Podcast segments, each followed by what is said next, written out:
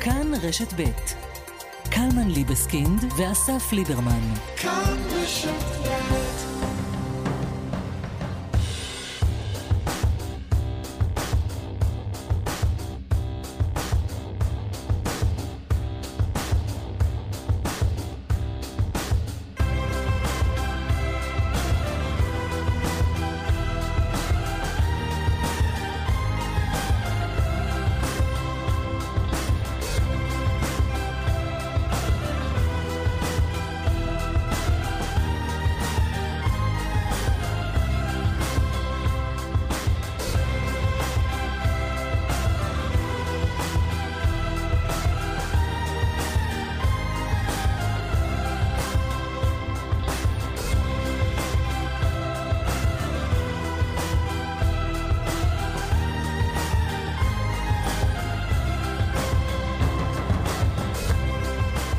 שלום רב, שלום. בוקר טוב. מה שלומך? ברוך השם.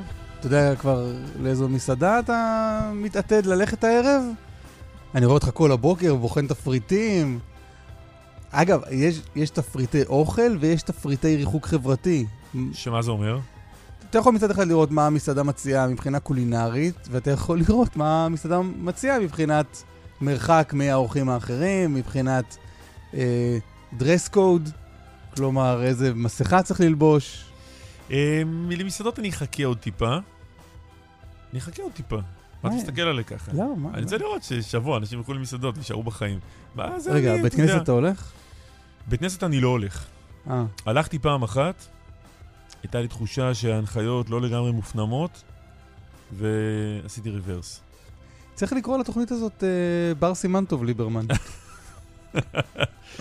בוא'נה, אה, אתה קפדן בין קפדנים, אה? אני קפדן בענייני הממלכה. יש הוראות של הממלכה. מי שלא כן. מקפיד, שם אני לא נמצא. שמרן אה, שמרן. תראה, אני כבר... צריך להגיד, למי שלא יודע, אני עובד פה הרבה מאוד שעות כל יום, ו... תן איזה מילת הערכה.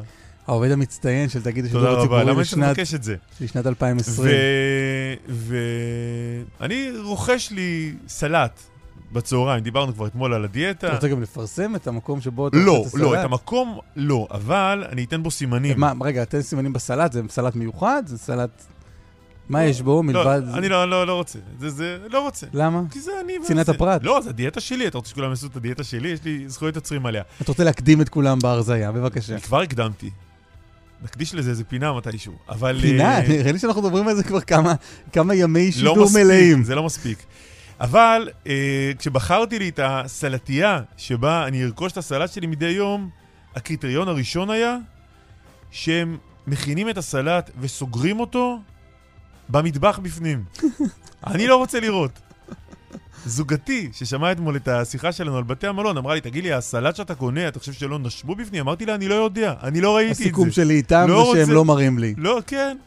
אז... אה, אתה יודע, יש מסעדות... מתווה קלמן לפתיחת מסעדות זה בעיקר... אתה יודע שיש מסעדות שבהן המטבח ממוקם במאחורה של המסעדה. שהמטבח לא ממוקם במרכז המסעדה, ואז אתה לא רואה איך מכינים את האוכל. אני לא יודע, אתה מכיר מסעדות כאלה בטח. כן, כן. אבל בסלטיות וכאלה הרבה פעמים... אה, לא, אני אומר, אתה יכול לצאת הערב לאיזה מסעדה 아, בלא חשש.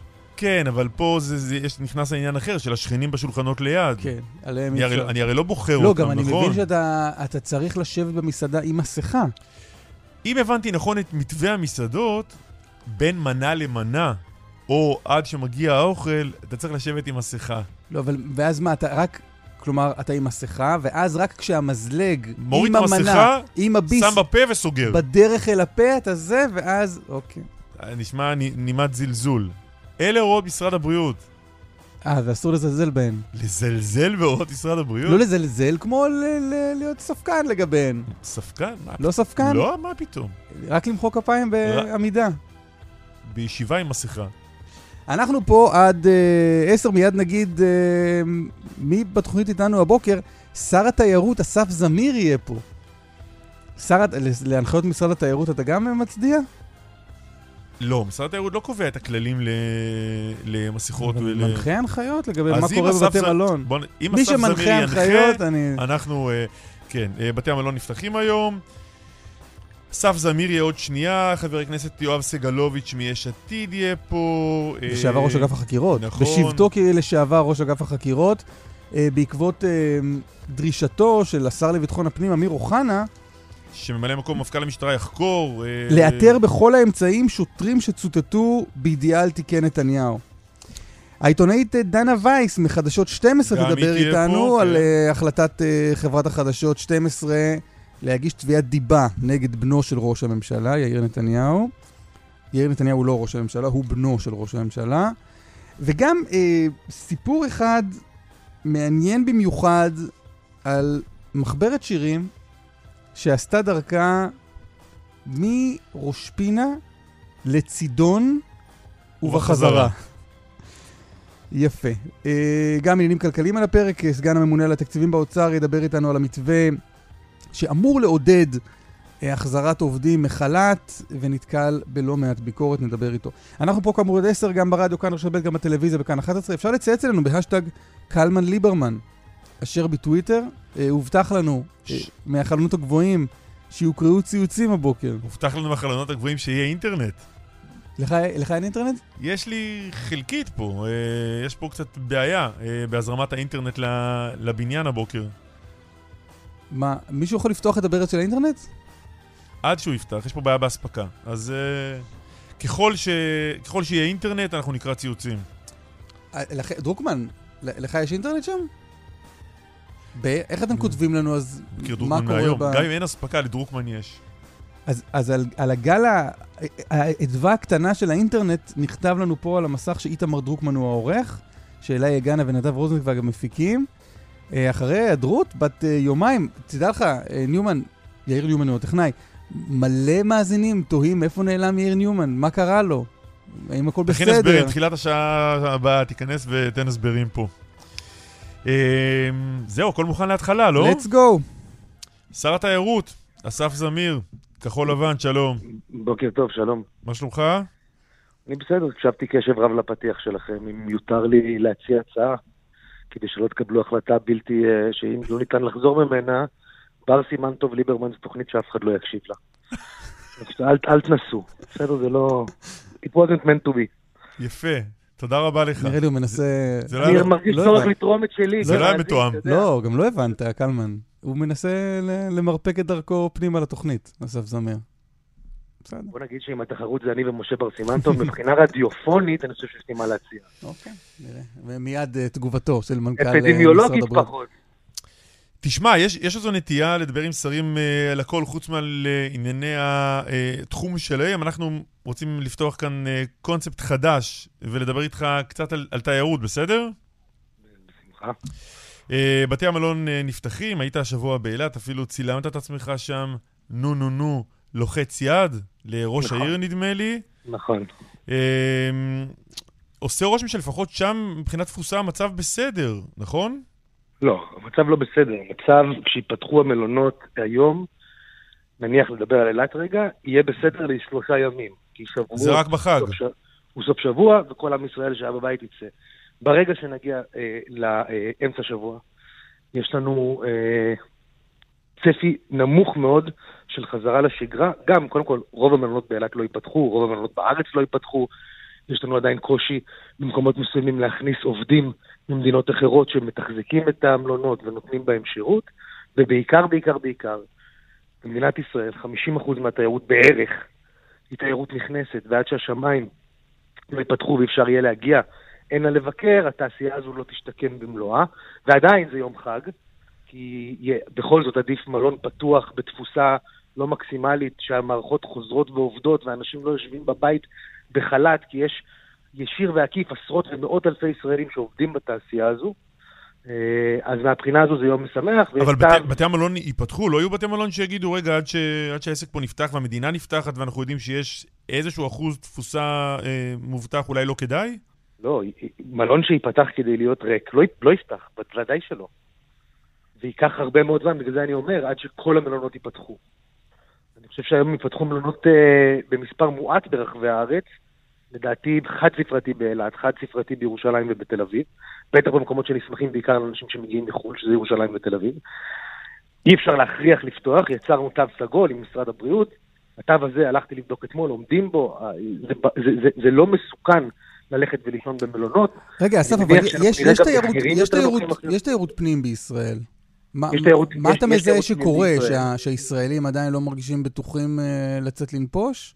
לא, קודם כל אתה יודע, אתה יודע שרוב הישראלים, וגם אתה אני מניח, לא קובעים נופש למחר, נכון? אז אם המערכת הייתה קפואה מהרגע שהיא נפתחת, ייקח זמן עד שאנשים יביעו אמון מחודש, יזמינו, אם יזמינו... לא, אבל יש פה סוף שבוע ארוך עכשיו בגלל שבועות. אה, בסוף שבוע ארוך של שבועות יהיו מלונות מלאים.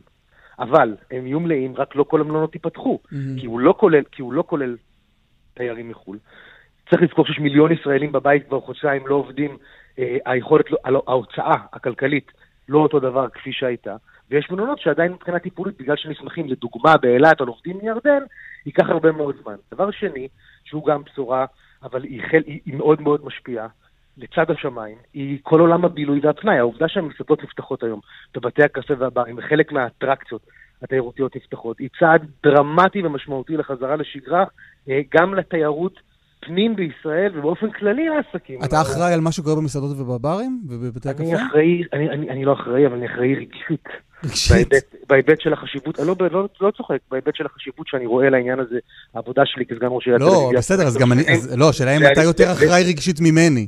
לצורך העניין. אני יותר... כלומר, מודדים את האכפתיות? לא, אני שואל אם יש לך לא, גם לא. סמכות על מה שקורה שם. או לענות על שאלות שקשורות בהאם...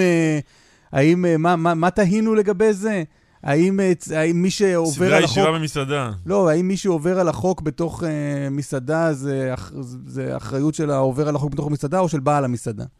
אני עוד לא יודע לומר לך, אני, אני באופן כללי בדרך כלל מאמין שזה צריך להיות על uh, אחריות של מי שעובר על החוק בתוך המסעדה, ולא בעל המסעדה, לתת לבעלי עסקים באופן כללי לאכוף התנהגות בתוך העסק שלהם, כשהעסק שלהם אמור להתבסס על אירוח, זה תמיד תמיד תמיד דבר שמייצר מתח לא הגיוני אז אני נגדו. עכשיו, שאלת על האחריות, אני בכל זאת יושב סביב שולחן הממשלה, אני בכל זאת חבר בקבינט הקורונה, יש צמתים שבהם אני יכול להשפיע ולכוון למקום שאני מאמין שישראל צריכה להיות בו, ותראה, כולם מבינים כבר שהקורונה כאן, היא לא תיעלם פתאום, הדרך היחידה שלנו להתמודד איתה היא ללמוד לחיות איתה, גם אם זה אומר שמדי פעם יהיה גל קטן, גל יותר גדול, אבל אם לא נצא כבר אל העולם ונחיה כמו שחיינו קודם, עם המגבלות, חלקן יהיו מוזרות, חלקן לא יהיו מוזרות, ונוכיח שאפשר לקיים פעילות עסקית, פעילות אה, של המשק עם הקורונה. עד שזה לא יקרה, ההיקף של הפגיעה הכלכלית במשפחות בישראל תמשיך להתגלגל ולהיות אדירת ממדים. אני מזכיר לכם שעל הרקע הזה קמה הממשלה הזו מלכתחילה. יש פה, אתה יודע, עוד דיווחו לפני כמה ימים ש-50 אלף איש חזרו כבר אה, ממעגל העבודה, ואז גילו שעוד 100 אלף הפכו להיות, אה, סליחה, 150 אלף חזרו למעגל העבודה, אבל יש 100 אלף דורשי עבודה חדשים שלא לקחו אותם בחשבון. זאת אומרת שמכל מיליון המובטלים האלו רק 50 חזרו לעבודה. אנחנו בתוך אירוע שיש הרבה אנשים שחושבים שיש להם עבודה לחזור אליה ואין להם. כן, קראת אתמול אה, בסיור שערכת בירושלים לנשים לבוא ולעשות את הנופש שלהם אה, בבתי המלון בארץ. קודם כל, צריך להגיד, אין לנו הרבה אפשרויות אחרות כרגע, אבל צריך להגיד את האמת, אחת הבעיות הגדולות בעניין הזה זה המחירים המטורפים פה. אני מסכים. זה מרכיב שנוצר מהרבה מאוד קטגוריות. אני יכול לומר לך שמי שיבדוק בסך הכל מלונות בישראל, גם בשבועות, ואני מניח שגם בקיץ, יראה אה, בהרבה מקומות אופציות אה, נופש זולות ב-20 עד 30 אחוזים ממה שראה בשנה האחרונה, בגלל הקורונה ובגלל ההבנה של התעשייה הזו שהיא צריכה לייצר מוצר שהוא יותר אטרקטיבי. לסיבה, אגב, לסיבה מדוע יותר יקר בישראל מאשר במדינות אחרות, יש גורמים שהם בעיניי מוצדקים וכאלו שהם פחות. את אלו שמוצדקים אני מעוניין להמשיך ולקיים. שכר העבודה בישראל גבוה יותר מאשר במקומות אחרים שזול יותר לטייל בהם. לצידו יש טון הבירוקרטיה, ואת הטון הבירוקרטיה הזו, בין היתר תפקידי בשנים הקרובות, ככל שהממשלה הזו תאריך ימים, לקצר, להפחית רגולציה ולאפשר לאנשים להעניק חוויית בילוי, תעלה להם פחות כסף ויוכלו לגבות עליה פחות כסף. אתה שר כבר שבוע, איך עוד לא... קודם כל, בכל הדבר הזה. קח אחריות. קודם כל, כי היה טקס השבעה. טקס השבעה היה ארוך. זה יום אחד, היה יום אוריינטציה. אני יכול להגיד לך כל יום מה היה. אה, עד אמצע השבוע הבא זה יהיה מאחורינו, הסיפור הזה? אני אמרתי ליריב לוין בטקס ההשבעה, החלפה שלנו, שיריב לוין היה שר תיירות מצוין לכל הדעות ועשה עבודה יפה מאוד, וכולם היללו אותו שהוא קיבל את מדינת ישראל עם שניים וחצי מיליון אה, תיירים, ועזב אותה עם 4.7. אמרתי שאני השר עכשיו, אני קובע את הנרטיב, והאמת היא שהוא סיים את הקדנציה שלו עם אפס תיירים. והעביר לי קדנציה עם אפס תיירים, ופה יש רק לאן לעלות. יפה. תגיד, איפה אתה בעניין החלת הריבונות? איפה אני בעניין החלת הריבונות? תראה, אני באופן עקרוני מאז ומעולם נגד צעדים חד צדדיים. אני חושב שהחלת ריבונות חד צדדית, לא מתואמת ולא מאושרת, היא דבר שפוגע באינטרס של מדינת ישראל להמשיך ולהתקיים כמדינה שהיא גם יהודית וגם דמוקרטית, ולכן אני חושב שזה דבר אה, רע. אה, זה היה נשמע כאילו יש אבל, זה היה נשמע כאילו יש אבל. המשפט הבא אמור להיות, יחד עם זה... יחד עם זה אני בעד. פעם היית כבר שואל שאלה לתוך ההערה שלי, אני לא בעד. אני מתנגד להחלת ריבונות חד צדדית. אמר כאן, חלק... אמר כאן, אז רגע, אז תן לי לעזור לך ולקטוע אותך, באמצע המשפט. אמר כאן אה, עמיתך לממשלה, אולי גם... אגב, סליחה, אני רגע פותח סוגריים. אתם מתנהגים כשתי מפלגות נפרדות, אתם ומפלגת העבודה, מה שנשאר ממנה? אנחנו מתנהלים כגוש אחד, אה, כפי שאנחנו מתנהלים גם עם אה, דרך ארץ. אתה שואל את דעתי, לתפיסתי, בסופו של דבר צריכה להיות אלטרנטיבה שלטונית אחת בישראל לליכוד, וראיינתם אתמול את חברי איציק שמולי, אז אני חושב שהוא צריך להיות חלק ממנה יחד עם מפלגת העבודה. זו דעתי האישית. מה, מה כלומר להתאחד למפלגה אחת? לתפיסתי זה, זה כיוון שצריך לעשות. אה, באופן כללי צריך פחות מפלגות בישראל. הפערים האידיאולוגיים ביניהם איציק שמולי צריך לחפש אותם מאוד קשה. זה, זה לספח את מפלגת העבודה לתוך כחול לבן, או להקים איזה ישראל אחת כזה, איזה מפלגת גג? לא, אני, אני עוד לא נכנס לזה, כי אני לא מעורב בתהליך הזה, ואני לא יודע איך הוא יסתיים. אה, התחלנו מסיפוח של יהודה ושומרון, עברנו כן. לסיפוח של מפלגת העבודה. נכון, החלת אה, ריבונות. החלת ריבונות על מפלגת העבודה. אז אמר כאן, אמר כאן השר איציק שמולי אתמול, אה, יש לנו יכולת למפלגת העבודה לעצור את זה, את תהליך הסיפוח. מתוך הממשלה, ובעצם רמז שזה לא סגור ושיש עוד מאבקים בתוך הממשלה על עניין הסיפוח, ו... ויש עוד אפשרות מבחינת המתנגדים לסיפוח לעצור את הסיפוח. אתה יודע להגיד מה הולך לקרות ב-1 ביולי? אני יודע להגיד לך קודם כל, ואני אומר את זה בצער, כמי שחושב שחד צדדיות איננה בשורה, שיש רוב בתוך הכנסת אה, שבעד אה, החלת הריבונות, שאם היו מביאים את זה מחר או מחרתיים כחוק, יש רוב בכנסת שתומך בזה. אבל כחול לבן נכנסה לתוך הממשלה הזו והסכימה על מנגנון קבלת החלטות סביב הסוגיה של החלת החוק ביהודה, ביהודה ושומרון, החוק הישראלי, שלעניות דעתי מאפשר לנו שליטה גדולה יותר על התהליך ולוודא שהוא הוא, הוא מקודם בצורה שאנחנו תופסים אותה כאחראית. הוא צריך לעבור את כל ועדות הכנסת, הוא צריך לעבור את הממשלה, הוא צריך לעבור את כל האינסטנציות שיש לנו בהן, כי זו ממשלה פריטטית. 50 אחוז של השפעה. גבי אשכנזי הוא במשרד הביטחון, בני, אה, במשרד החוץ, בני גנץ הוא במשרד הביטחון, ויש לנו יכולת גדולה מאוד לעצב את השאלות שנקבעו אגב בהסכם, נקבע שיעשו בהסכמה מתוך תפיסת האינטרס הלאומי אה, הביטחוני. אה, ראש הממשלה נתניהו, אומרים עליו תמיד, אדם זהיר, אדם קפדן, אין לי ספק שהדבר הזה ייעשה בשיתוף פעולה, אה, וחלילה לרגע לא יסכן את האינטרסים הלאומיים והביטחוניים של מדינת ישראל. אבל בשורה התחתונה הוא אומר ביולי תהיה ריבונות. אני לא, אני לא יודע שזה מה שהוא אומר, אני קראתי את ההסכם בינינו, והוא אומר, יקודם בשיתוף, קלמן, כן, יקודם כן. בשיתוף, תוך בחינת האינטרסים האזוריים, תוך חיזוק הסכמי השלום האזוריים והאינטרסים הביטחוניים של מדינת ישראל. ככל שהדבר הזה יעלה בקנה אחד עם החלת ריבונות, יהיה אפשר לדבר עליו, אבל צריך לזכור גם את הזווית האמריקאית. בזווית האמריקאית, ככל שאני תופס אותה, תוכנית טראמפ, שבני גנץ אמר, אמר כבר, שמה, אה, אמר כבר לפני מספר חודשים שהוא תומך בה תמיכה אמיתית כתוכנית מלאה, היא תוכנית כוללת. שמדברת בסופו של דבר על היפרדות מהפלסטינים, על שלום בין שתי העמים. כלומר, אתה אומר, אם זה לא מבוצע לשביעות רצונכם, תהליך הסיפוח, מבחינת תיאום וכל מה שאמרת, אז אתם לא נותנים יד לתהליך הסיפוח ותעצרו אותו. ויש לכם, על פי ההסכם, שליטה על זה. אני אומר שאנחנו לא נפעל כדי לקדם אותו, אם אנחנו חושבים שהוא גרוע, אנחנו נפעל כדי לעצב כל... אתם לא צריכים לקדם את זה, מישהו אחר לא, מקדם את זה. יש לו רוב גם. השאלה אם אתם תעצרו את זה. גם בממשלה. אנחנו נעשה את כל העומד לרשותנו, וכל הכלים שעומדים לרשותנו, כדי להילחם בכל החלטה שאנחנו חושבים שהיא לא טובה למדינת ישראל.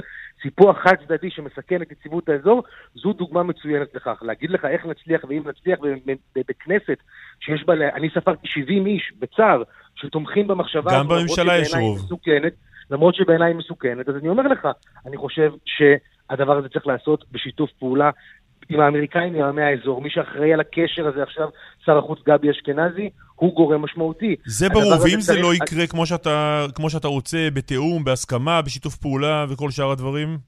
נגיע לגשר הזה ותראה אותי שוב פעם. ואנחנו, לעסוק במשהו תיאורטי, אני לא יודע. זה תיאורטי מאוד קרוב, שוב, לפי התאריכים לא, שמדבר עליהם ראש הממשלה. אז תסיים את השאלה, ואז אני אגיד לך, אני אענה לך תשובה ספציפית. אני שואל, מה תעשו? תצביעו נגד, תהיו במיעוט, גם בכנסת, גם בממשלה, ואתם במיעוט בממשלה, כי חלק מהחבורה שלכם תומך בהחלת הריבונות, אה, יועז הנדל לדוגמה, ואז, okay. אוקיי. ואז מה, תרימו יד נגד ונקום בבוקר למחרת ונמשיך כרגיל, או, או, או שתגידו זה... אני לא, יודע, אני לא יודע להגיד לך, אני חושב שזה אירוע דרמטי, מז'ורי, שיצטרך התייחסות נפרדת. אני כן יכול לומר לך דבר אחד, אם לא היינו מקימים ממשלת אחדות, שלא לטובת זה הוקמה, אלא לטובת קידום, אה, קידום אה, טיפול בקורונה. אם לא היינו מקימים את הממשלה הזו, היינו עכשיו עמוק בתוך בחירות רביעיות, היינו באופוזיציה. היינו באופוזיציה והדבר הזה היה מגיע, היכולת שלנו להתמודד איתו, לעצב אותו, אולי למנוע אותו אם הוא לא נכון, הייתה אפס, יכולנו לצעוק ולצרוח. אבל זאת לא המצב, זה לא המצב. קיבלנו הכרעה להקים ממשלת אחדות, על אף המחלוקות. זה אחת הסוגיות שהיא במחלוקת. ואני חושב שמצבנו היום, גם אל מול הסיפוח, טוב יותר מאשר לו היינו באופוזיציה תוך כדי בחירות. השר אסף זמיר, כחול לבן, אה, שר התיירות, אתה רגיל כן. כבר? צועקים לך, או, הוא השר ברחוב, אתה מסתובב? א', אני מתרגל, אבל זה תהליך, אני יכול להגיד לכם היות שזה קרה לי השבוע, זה תהליך מוזר. עליתי... אה, לא משנה, יש לי כל לא, מיני... לא, לא, עלית מה? מה זה? תן את הסיפור הכי מוזר שהיה, עלית לאן? לא, לא הכי מוזר, עליתי לעשן על הגג של משרד התיירות בפינת העישון, כשירדתי חזרה עמד מאבטח ואמר לי איפה היית. אמרתי לו, הלכתי לעשן, והוא אמר לי, חבל שלא אמרת לי. שאלתי אותו, למה, גם אתה מעשן? הוא אמר לי, לא, אני אמור ללוות אותך.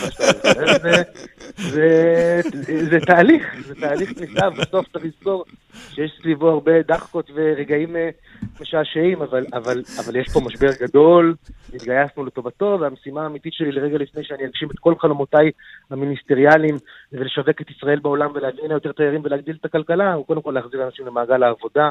לאפשר למשק לחזור לפסים, זה אינטרס של כולנו, לטובת זה קמה הממשלה הזו, אני רואה את חילי טרופר, חברי, עושה זאת כבר בתרבות, אני רואה את איציק ברווחה, אה, את יתר חבריי עובדים סביב העניין הזה, אבי ניסנקורן במשפטים, ואני רגוע ושמח, אני חושב שזו ממשלה שיש לה פוטנציאל להיות ממשלה טובה מאוד לישראל, אה, בתקופה שבה ישראל צריכה ממשלה אה, רחבה, יציבה, ולומדת לחיות יחד.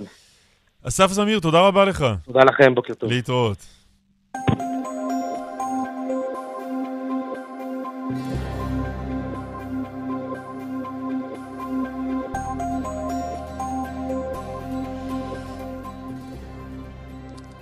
הוא האיש הכי מצחיק בכנסת, נכון?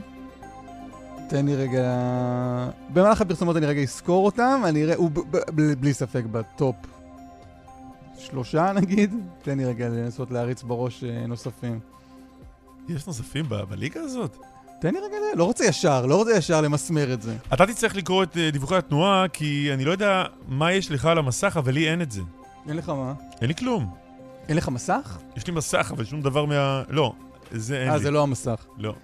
על, אני רואה שכביש 65 אה, לכיוון מערב עמוס מאוד מצומת מי עמי עד ערה, בגלל תאונת דרכים. אמ, כביש החוף לכיוון דרום עמוס מאוד, ממחלף חבצלת עד מחלף גשר השלום בנתניה בגלל תאונה. אתה זוכר את הימים שבהם לא היו לנו לא דיווחי תנועה ולא פרסומות? זה היה ממש לא מזמן. לא היו דיווחים. התנועה זורמת וזה, הרגשנו לבד בעולם, וגם לא היו פרסומות. זה היה זמן לנשום. לא הזמן להכין קפה ולא נכון. עוד כל מיני דברים. עוד דיווחים, כאן מוקד התנועה כוכבי 9550 ובאתר שלנו. אחרי הפרסומות תהיה כאן דנה וייס על תביעת הדיבה שהגישה, היא הגישה או חברת החדשות? קודם כל לדעתי עוד לא הוגשה, אלא הם הודיעו שהם יגישו, כן. ונדמה לי שזה חברת החדשות יחד איתה. 12. אה, לא, אה, נגד... היא חייבת להגיש, חברת החדשות לא נפגעה כחברת חדשות. אז לא הבנתי, אז אז תחליט, אמרת דבר והיפוכו. לא, אמרתי שחברת החדשות היא יחד איתה, אבל היא חייבת להיות שם. אה, יחד איתה. אה, נגד יאיר נתניהו, אה, פרסומות ודנה וייס. אה, הנה איתנו אה, דנה וייס, הפרשנית המדינית אה, של חדשות 12, מגישת חדשות סוף השבוע ב-12. דנה, שלום. בוקר טוב. בוקר טוב. מה שלומך? אני בסדר גמור, ואתם? אנחנו בסדר, בסדר. אה, אם אני מזהה נימה של קול, אז זה לא נשמע שאת בסדר. לא, לא, אני, בוא נגיד ככה, אני ברמה האישית התברכתי במשפחה, אני יודעת מה אני עושה, אני בסדר, אבל uh, אנחנו התכנסנו לדבר על משהו אחר, על uh, קו אדום שנחצה, uh, ועל היחס uh, לנשים. אנחנו מדברים על ציוץ של יאיר נתניהו, שבעקבותיו uh, הודעתם, את וחברת החדשות שבה את עובדת, um, נגד בנו של ראש הממשלה, נגד יאיר נתניהו, אה, בעקבות אה, ציוץ שכתב, אה, מישהו יודע איך דנה וייס קיבלה תפקיד כה בכיר בערוץ 2? סימן שאלה. רהוטה, לא, חכמה, לא, מעניין. ובעקבות השאלה הזו שלו הגיעו תשובות, אה, לא נקרא, אבל אחת מהן מכוערת במיוחד, יורדת נמוך, הכי נמוך שאפשר. אגב, את תובעת גם את מי שכתבה אה, את, את התגובה הזו? כלומר, אה, מעבר ליאיר נתניהו? אנחנו עושים את הבדיקות שלנו, את מי אפשר לתבוע, מי באמת אה, הוא אה, ממשי ומי הוא לא. כמה התלבטת לפני שהחלטת אה, להגיש תביעת דיבה? תראה, אה, התלבטנו. אבל uh, יש דברים שמדברים בעד עצמם. זה ב-2020, וכל אחד צריך לשאול את עצמו אם הוא מוכן לחיות במציאות שבה לא משנה מה אישה עושה, לא משנה כמה היא מוכשרת, כמה משכילה, כמה עבודה קשה, כמה קבלות יש לה. ברגע שזה לא נוח למישהו, אז הוא יכול לרדד את הכל לעניין המגדר. ולהדביק uh, הכפשות ורמיזות ו- ולמחוק את כל העבודה. עכשיו, uh, אם זה היה עניין אישי שלי, היינו, אני הייתי מדפדפת את זה, אני מרגישה מספיק בטוחה עם העבודה שלי, עם היחסים שלי של 26 שנה אה, מול הצופים, הם יכולים לבחון יום-יום מה אני עושה. אבל א', עם המעמד מגיעה אחריות. אני חושבת שיש פה אחריות שלנו ושלי להגיד עד כאן. וגם, זה לא הפעם הראשונה שיאיר אה, נתניהו אה, נדרש להכפשות המיזוגניות האלה, אפילו כלפי חברות uh, מערכת אצלנו, לא, נשים אחרות. לא, אבל דנה, זה נשמע כאילו את מתארת שלך זה עבר כאילו מעל הראש. לא, כאילו זה... זה לא נגע בך ברמה האישית, לא, ואת רק בשם נשים אחרות עושה את זה.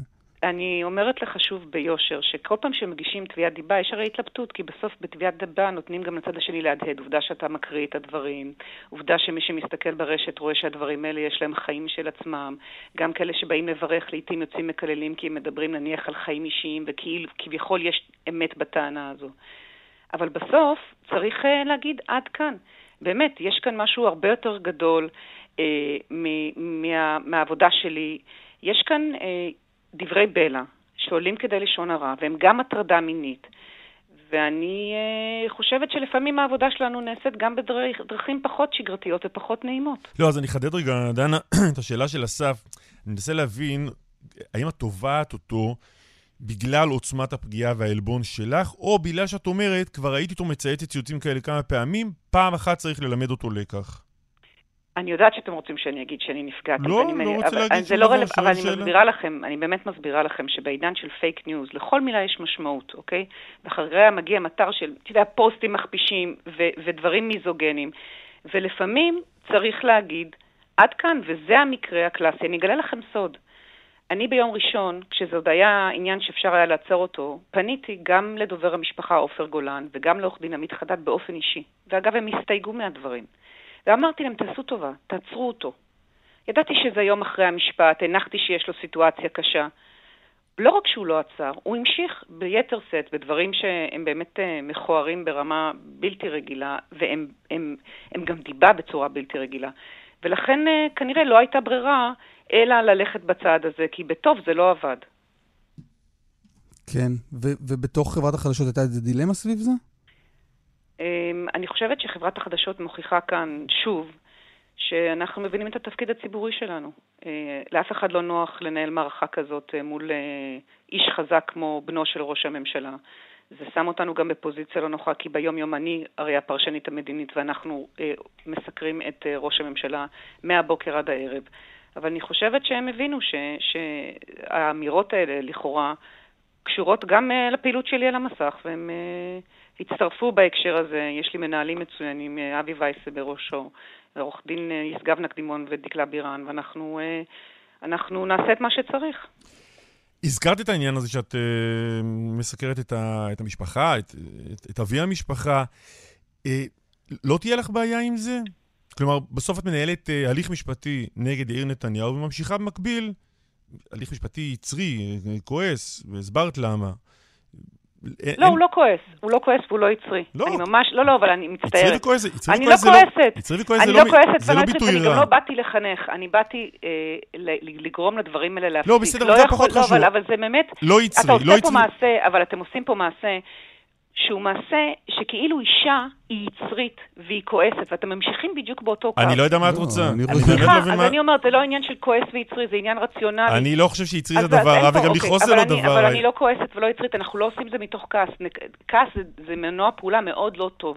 ושימו לב שאתם לא, אני חושב שפשוט קלמן ניהל כמה הליכים משפטיים בגלל עבודתו העיתונאית לאורך השנים, ואני מניח שמניסיונו זה היה מלווה לעיתים ביצרים ולעיתים לא, בכעס, זה אוקיי, דבר טבעי. אגב, זה גם לא, לא לייחס את זה לתכונה נשית או תכונה גברית, אוקיי, כפי שרמזת בתשובה שלך. אם הבהרתם את העניין, אני שמחה. אם הבהרנו את זה, אני שמחה. לא, כן, לא, מה להבהיר, אני חוזר אבל עוד פעם. אני אענה לך עניינית בשמחה, תראה. אה, יש לי מורה טוב בעניין הזה, ראש הממשלה, הרי, אה, ואני ראיתי את זה גם מקרוב ושומעת את זה מכל מי שנמצא איתו בחדר, יודע לעשות הפרדות מאוד ברורות. מצד אחד הוא נלחם את מלחמתו, אה, ראינו את זה ביום ראשון, ומצד שני כשיש דיונים ענייניים הוא מנהל אותם בענייניות, אז אני יכולה להבטיח לך שמבחינתי האישית, ובטח מבחינת חברת החדשות, אני אמשיך לעשות את עבודתי המקצועית, שהיא פרשנות מדינית, והגשת חדשות סוף השבוע וכתבות בצורה מאוד מקצועית, זה לא קשור אחד לשני, זה גם לא אמור להשפיע אחד לשני. לא, אני שואל ברמה הכמעט אתית, נתניהו לא מחויב לזה, וגם את לא נדמה לי שנתניהו המודל שלך בהקשר הזה, תקני אותי אם אני טועה. לא, אין פה עניין אתי. ראש הממשלה לא צייץ את הציוץ. אני אגיד לך דבר אחר, אבל לגבי ראש הממשלה ורעייתו. הייתי, הי, הייתי מצפה מהם להסתייג מהדברים. ראש הממשלה יודע להסתייג מציוצים של בנו שהם לא מקובלים עליו.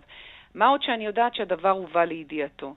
עכשיו שוב, בסוף, ב-2020, לא משנה מה אישה עושה, בסוף אפשר לשלוף לה את הטיעון הזה. אני חושבת שלא ראש הממשלה ולא רעייתו מאמינים בזה, והם יכולים למצוא את הדרך להסתייג מזה. לא בשבילי, בשביל האמירה היותר רחבה. מה עוד שזה לא, אני לא המקרה היחיד, אני פשוט חושבת שאני יכולה להרשות לעצמי להתמודד uh, באירוע הזה. אומר יאיר נתניהו, הוא כותב אתמול, זה במילים שלי, אני לא זוכר את הציטוט המדויק, אבל שלא תתלונן, היא התחילה, היא קראה לי אוטיסט וילד קקות, או אפס וילד קקות, היה איזה מחלוקת פרשנית על מה נאמר שם. אז בוא נשים... את התחלת. בוא נשים דברים, א', אני לא קראתי לו אוטיסט, וגם ביקשתי ממנו בזמנו להימנע מהעניין הזה, כי זה פוגע באנשים, ואין סיבה לפגוע באנשים. המילה הזאת לא נאמרה, אני לא חושבת שהיא קללה, בוא נבהיר את הדברים. בזמנו ביקשתי ממנו שיפסיק להדהד את זה כדי לא לפגוע באחרים. הוא ממשיך... מה אמרת עליו? אמ, אתה יודע, אתה יכול להגיד מה אמרתי עליו. אני אגיד לך אבל מה ההבדל הגדול. לא, זה מה שצוטט אז. בסדר, לא. ההבדל הגדול זה שאני מיד התנצלתי. מיד הסרתי, והנושא לא נאמר בפומבי, אלא זו הייתה אמירה שאמרתי למפיק שלי בזמן שצילמנו את uh, יאיר נתניהו מעכב את פמליית ראש הממשלה כי הוא נשאר באוטו למטה. וכאמור, ברגע שזה עלה בטעות, טעות מצערת שלי, שהיא חוסר זהירות, לא ידעתי שזה נאמ... ששומעים את זה שם. הסרתי, התנצלתי. לא התנצלת בפניו, סליחה, ביקשתי בפני... סליחה גם מראש הממשלה וגם מרעייתו, ומי שהדהד את לא הדברים, ממנו. מי שהדהד לא ממנו. גם ממנו מיד בציוץ, ומי שהדהד את הדברים לא זה היה הוא. לא התנצלת לפניו. בוודאי שהתנצלתי לפניו, אתה מוזמן לבדוק. מי שעוקב אחרייך. אה, סליחה? מיד באותו רגע התנצלתי ואמרתי שזה לא הסגנון שלי. ומי שהדהד את הדברים זה הוא, וטרח אה, להפיץ אותם, אז יכול להיות שאתה יודע, מי שנפגע ממשהו לא מהדהד אותו. אז זה במישור הזה, אבל אנחנו במישור אחר. אנחנו במישור של הטרדה מינית ותביעת דיבה. זה בכלל לא באותו מישור. וכאמור, אני פניתי ליאיר נתניהו ביום ראשון וביקשתי ממנו שיחדול, והוא לחדול, והוא לא חדל, אז אני מראה לך כאן את ההבדל, אני לא שמחה עם ה... אם הוא התנצל לא- בפנייך לא... באותו נוסח שאת התנצלת בפניו פעם שעברה... רגע, תן לי שנייה לסיים. אני לא שמחה עם, עם התקלה המקצועית שקרתה לי אז, שהסרט הזה עלה, אבל מהרגע שהוא עלה עשיתי הכל כדי לצמצם את הנזק, ולכן זה לא באותו מישור. אני שואל שוב, אם, אם הוא יתנצל בפנייך, ממש באותם מילים כמו שאת התנצלת אה, בפעם שעברה, עדיין תתביעי?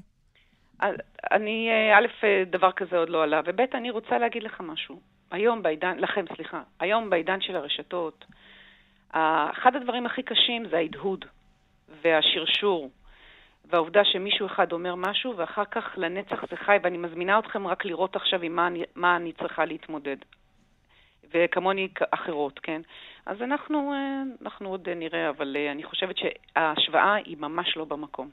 לא בין מה שקרה אז ומה שקורה עכשיו. תגידי, עסקתם במערכת, בהתלבטויות שלכם, אה, אם להגיש תביעת דיבה כזאת, בעובדה שיאיר נתניהו, אני, אני רגע טיפה מתאמן בכוונה, אה, לא טען שום טענה באופן ישיר, אלא רק רמז? הוא אה, לא טען. זה לא, אני... אני יכולה להבטיח לך שאחרי, אתה מדבר על ציוץ שאחריו פניתי, אל, אליו וביקש ממנו לחדול, והוא המשיך ולא רק רמז. אין שום סיבה שאנחנו ניכנס עכשיו לדברים המגעילים האלה והמכפישים האלה. אני לא זאת שאעשה את זה, הדברים מדברים בעד עצמם, ואתם יכולים להיות סמוכים ובטוחים שלא לא הקלנו ראש בנושא. דנה וייס, חדשות 12, תודה על השיחה הזאת. תודה, תודה. תודה רבה, בוקר טוב. צריך לקרוא שוב, כי המסך קבע. אתה רוצה שאני אעניק לך את המסך שלי? אתה רוצה? כי המאזינים, אני יודע, המאזינים מאוד אוהבים את הרגע שבו אתה מקריא. סובב, סובב אותו. אתה מקריא את דיווחי התנועה. בבקשה, קלמן. אבל אל תזוז, כי זה... לא זז, לא זז. תעמוד כמו שאתה עם המחשב ביד. דרך 444, נו מה, אתה מסובב לי באמצע? סליחה. דרומה. עמוסה, אני אתפוס את זה. משוהם עד בית נחמיה, צפונה ממחלף בן שמן עד בית נחמיה. אם אני מזהה נכון, יש בלגן בבית נחמיה. בדרך אשדוד... לא, נו, ברור, מה, יום רביעי, הם מתכוננים לסוף שבוע מטורף שם בבית נחמיה. בדרך אשדוד, תל אביב, עמוס ממחלף ראשון דרום עד מחלף חולון מזרח, דיווחים נוספים בכאן מוקד התנועה כוכבי 9550, גם באתר שלנו. אה, חבר'ה, יש לי, אתם התארגנתם על איזה טרמפ לבית נחמיה? נוסעים כל החבר'ה לבית נחמיה בסוף שבוע הזה. זה ליד הבית של דרוקמן. ברור. אה, יש את המסיבות המטורפות בבית משפחת דרוקמן בשבועות, בטח כולם עכשיו יש פקקים מבית נחמיה עד הבית של דרוקמן. אה, וכאמור, הבטחנו את הסיפור המעניין מאוד אה, של המחברת שעשתה את דרכה אה, מראש פינה לצידון שבלבנון. אז חזרה חזרה, וזה יקרה מיד אחרי הפסקת הפרסומות. נמשיך. ראית דברים באינטרנט, במה שנקרא טוויטר, שאתה רוצה לתת תגובות משם? לא, לא, אני פה בבלגן עם האינטרנט. יש פה זרימה חלקית. אתה לקחת, שאבת את כל האינטרנט. אתה רוצה קצת אינטרנט? קצת. אז מה, באת עם כוס או משהו? שאני כן. יכול לתת לך זה? תעביר אתה הולך לשכנים, אתה מבקש זה, אתה, אתה בא עם כוס, אתה לא מבקש... ויש לך כמה כפיות אינטרנט, אז תן. בסדר גמור. רותי פריד, שלום. שלום וברכה. לשעבר עובדת בארכיון הצליל בספרייה הלאומית. כן. כותבת בזמר רשת. כן. מהו ארכיון הצליל בספרייה הלאומית? איך, איך בדיוק אה, אוגרים צלילים בתיקיות? אוגרים צלילים במדיות שונות של אה, הקלטה, החל מסרטים מגנטיים שהיה רוב, רוב האוסף עד לפני כמה שנים, ואחר כך בכל מיני אמצעים דיגיטליים שהתחלפו, אה, ועכשיו זה ב... בשרת. אה, טוב, אנחנו... כן. אפשר, אפשר להאזין כבר להרבה מאוד הקלטות דרך המנוע חיפוש של הספרייה הלאומית. רגע, סליחה, אני יודע שאני גוזל פה זמן יקר, רק מה גולת הכותרת של ארכיון הצליל? מה, מה, מה הצליל? מה הצליל? הצליל הוא uh, של uh, הקלטות של קהילות יהודיות, uh, בעיקר יהודיות, אבל גם uh, אחרות בארץ. ויש בזה תכנים, גם הקלטות מבתי כנסת, גם הקלטות של אירועים כמו ל"ג בעומר, וגם הקלטות של באולפן או בבתים של פייטנים. זה, זמרים, אוקיי. נגנים, אוקיי, יפה. אה, חזנים. יפה, אה, אני, בא, אני בא להסתובב שם ולשמוע צלילים. אה, בואי ניגש לענייננו. אתה יכול לשמוע את זה גם באינטרנט לא, עכשיו. אני רוצה לבוא אבל. אוקיי. כן, קלמן. תכינו כיבוד קל. לקלמן יש שאלה. כן. מי הייתה רבקה פיינשטיין? אוי, הייתי רבקה פיינשטיין. רבקה פיינשטיין זה סיפור ארוך. רבקה פיינשטיין הייתה בת ראש פינה. ו... על איזה שנה אנחנו מדברים? איזה תקופה? אנחנו מדברים על 1898, אה, שהיא נולדה לאחד ממייסדי ראש פינה, ואחר כך היא הייתה, אה, למדה שם בבית, בבית הספר, ואחר כך אה, היא עסקה בחקלאות, ובאמצע שנות ה-20 היא התחתנה עם אה, חיים גרבובסקי, והם עברו למשמר הירדן, הקימו שם משק ונולדו להם חמישה ילדים. ובמאורעות אה, תרצח אה, בעלה ובנה הבכור נהרגו בזמן שמילאו חביות מים מהירדן. ואחר כך במלחמת השחרור ב-1948 הותקפה משמר הירדן, והבן הצעיר נהרג, ורבקה נלקחה בשבי הירדנים. והוחזקה 11 חודשים בדמשק, בכלא. אחרי המלחמה היא עברה לנתניה וגרה אצל בתה ציפורה אדלר. אה, אבל... אה, אנחנו מדברים על ספר השירים שלה. אבל ספר השירים, זאת, זאת רבקה. ספר השירים שלה, זה ככה ב... בעבודתי בארכיון הסליל, אז היו יוצאים לפעמים להקלטות במקומות שונים בארץ, ובשנת 1990 תכננו סדנה של תלמידי אתנומוזיקולוגיה מבר אילן, עם חוקרים מירושלים, בראש פינה. ואחד החוקרים נסע להכין את ההקלטות, והוא נכנס לארכיון, ובארכיון הראו לו את המחברת, מחברת שירים אה, של אה, רבקה פיינשטיין. עכשיו בואי, בואי רגע נלווה את המחברת מה, מהתקופה שבה נכתבה ואיך היא בסופו של דבר הגיעה לארכיון הצליל. המחברת, המחברת, המחברת היום, אה, צילמנו אותה והיא נמצאת... לא, אבל רגע, עזבי רגע, עוד נגיע, עוד נגיע להיום. בואי בוא נתחיל. אה, אה, רבקה כתבה אותה במהלך חייה, רבקה... ומה היה, היה בה? במחברת ש... יש, יש בה שירים. יש בה שירים. מאיזה סוג? שירים, שירים עבריים, מה שנקרא. מכל הסוגים, אני יכולה לקרוא, לקרוא לך חלק מהרשימה. שאו ציון הנס והדגל, חושו אה, אחים חושו. כן, כן, הכניסי לי תחת כנפך, כן. הלכתי לי לסוח. שירים שהיא אהבה והיא כתבה, והיא העתיקה אותם בכתב ידה על המחברת הזו. היא פשוט, אה, אה, שירים שהיא למדה, היא העתיקה למחברת, מחברת חשבון דווקא, עם משבצות. ומה קרה עם המחברת, אנחנו לא יודעים, זה נגיע אולי בסוף. אבל הסיפור היה... שבמלחמת לבנון הראשונה, מבצע שלום הגליל, חיילי צה"ל נכנסו לבית כנסת בעיר צידון, ובתוך ארגז שהיה מונח שם הם מצאו אה, מחברת שעל השער שלה היה כתוב בכתב יד רבקה פיינשטיין, ראש פינה, ומתחת לכותרת הזאת אה, בלטה חותמת זכי משה לוי, צידון. אה, על השער הזה אה, של המחברת מופיעים גם טקסטים שונים בערבית וגם השם אסתר פיינשטיין, שזה השם של אה, גיסתה. ומפענוח הכיתובים בערבית נראה שהמחברת הוחזקה במשפחת לוי. זהו.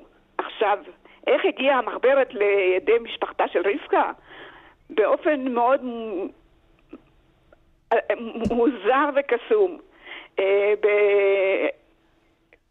בפברואר 1983 הייתה, היה, התקיים ערב שירה בציבור בקריית שמונה, ובמהלך האירוע עלה על הבמה חייל, הציג את המחברת המרופטת בכריכה שחורה, ושאל אה, מי מכיר את רבקה פיינשטיין מראש פינה. במקרה נכחה באירוע אה, קרובת משפחה שלה מיסוד לא, אבל רגע, אבל פספסנו את הרגע החשוב בסיפור, רותי. מה? שבה, שבה המחברת הזאת נמצאת בדרך לא דרך בצידון. איך הגיעה לצידון מראש פי, ממשמר הירדן? ומי מצא אותה? היא לא הגיעה ממשמר הירדן, היא הגיעה מזה. עכשיו, יש כמה, אה, יש כמה אה, תיאוריות איך היא הגיעה, אבל אף אחד לא, לא, כאילו, אף אחת מהן לא הוכחה.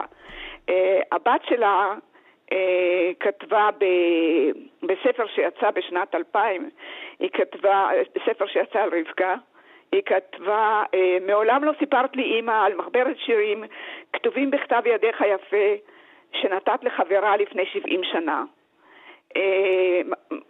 זהו, מחברת השירים הזאת התגלגלה לצידון ויד הגורל החזירה אליי את שירייך.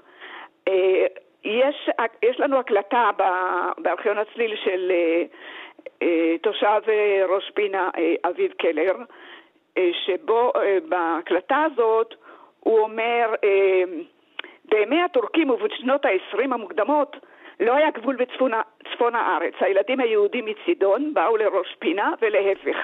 לרבקה פיינשטיין הייתה מחברת שירים שחורה, שבה רשמה כל שיר ששמעה. דבר המחברת היה ידוע בין הצעירים, ובאחת הפעמים שביקרה בצידון, ביקשו ממנה שתשאיר שם את המחברת כדי שיוכלו ללמוד ממנה שירים. אה, זה, זה עדות של אביב קלר, אבל אה, סיף, אה, רבקה פיינשטיין, היא סיפרה ל... היא סיפרה ל...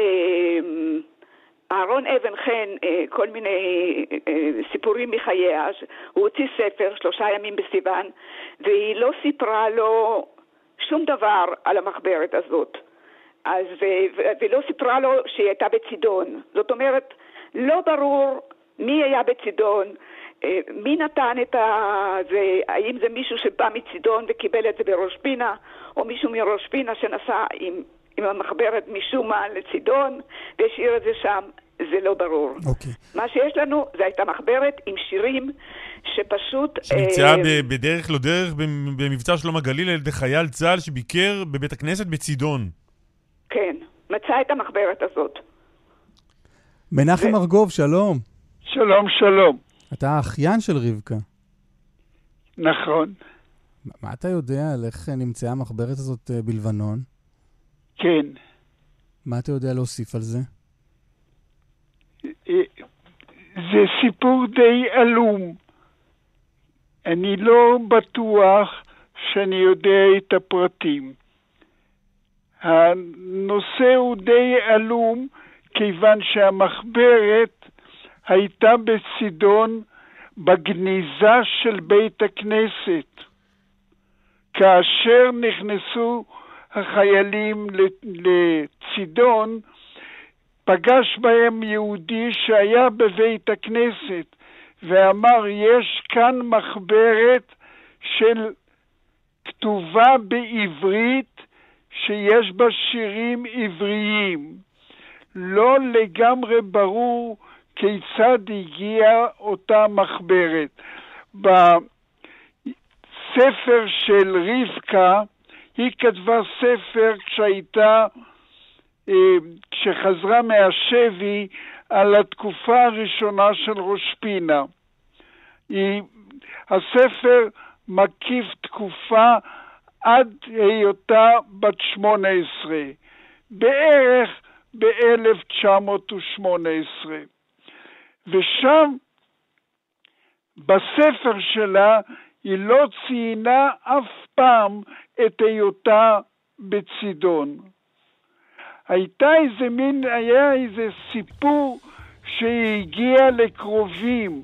הייתה לה משפחה לאימא שלה בטריפולי.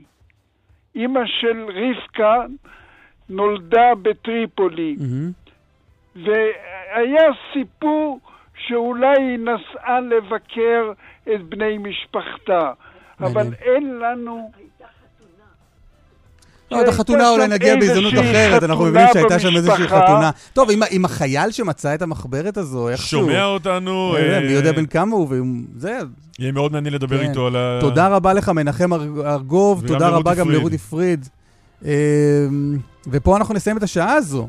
עם התעלומה הזו, על אותה מחברת עלומה. אה, פרסומות חדשות, ואז השעה השנייה שלנו, שבה יש שלל דברים מאוד מעניינים, שאני זוכר כרגע. מלא דברים. ממש מלא. ממש מלן. כאן רשת ב' קלמן ליבסקינד ואסף ליברמן. כאן רשת ב'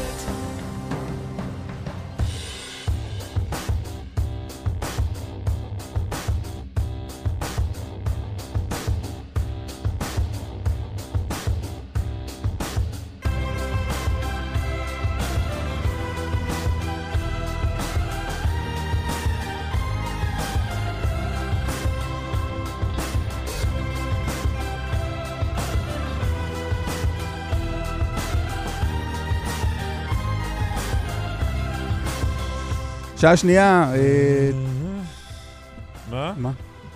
אתה רוצה לשיר את השיר? תשיר את השיר. אל תיתן להפריע לך. תשיר את השיר. תפריע לי. אתה יודע שיש מילים לשיר גם. לשיר הזה? לשיר הזה יש מילים, כן. לא? אני, אני, אני נקרא... שלוש שנים, אני שלוש שנים פה, כן, פעם שומע כל יום, זה? לא, שומע כל יום את המנגינה הזו, מעולם, מעולם לא שמעתי מילים. כן, אני, כן, אנחנו, אני, אני הסרתי אותן בשבילך. מה, מה אומרות המילים? אם לא שתיקה? Uh, Let me translate, זה באנגלית, זה של, שיר של להקת טמפס, שנקרא Certainty. Uh, הפזמון אומר, אני רוצה ודאות בחיי, בגדול, בקווים כלליים. בסדר. בסדר גמור. מי רק... לא? כן, נכון. אבל מי כתב איזה שיר? אלה הם. השר לביטחון פנים אמיר אוחנה, הוא שלח אתמול מכתב לממלא מקום המפכ"ל, והוא ביקש ממנו לנקוט בכל האמצעים כדי לאתר את הגורמים הבכירים במשטרה שצוטטו בחדשות 12 כשהם מתייחסים לחקירות ראש הממשלה נתניהו. אמ, אתה רוצה להזכיר מה, מה נאמר ב, על פי אותם גורמים בכירים ואנונימיים? חוקרי להב 433 עשו עבודה מעולה והתעלמו מכל הלחצים שניסו להפעיל. זה על... לא תובנות שלך, זה מה שאמרו הבכירים. כן. כך הם ינהגו גם אם היועץ המשפטי יחליט על חקירה נוספת נגד נתניהו בתיק המניות שלו. נקבל אותו בכבוד, רק כמו בחקירות הקודמות שלו, לא נעשה לו הנחות. יפה. איתנו חבר הכנסת יואב סגלוביץ', כיום איש יש עתיד, יש עתיד בעבר ניצב, מפקד אגף החקירות והמודיעין במשטרה. שלום, בוקר טוב. בוקר טוב. בוקר טוב. מה שלומך? בסדר גמור. מה חשבת על ההנחיה הזו של uh, השר לביטחון הפנים הנכנס? תשמע, אני חושב שלנוסבאום הייתה עדנה.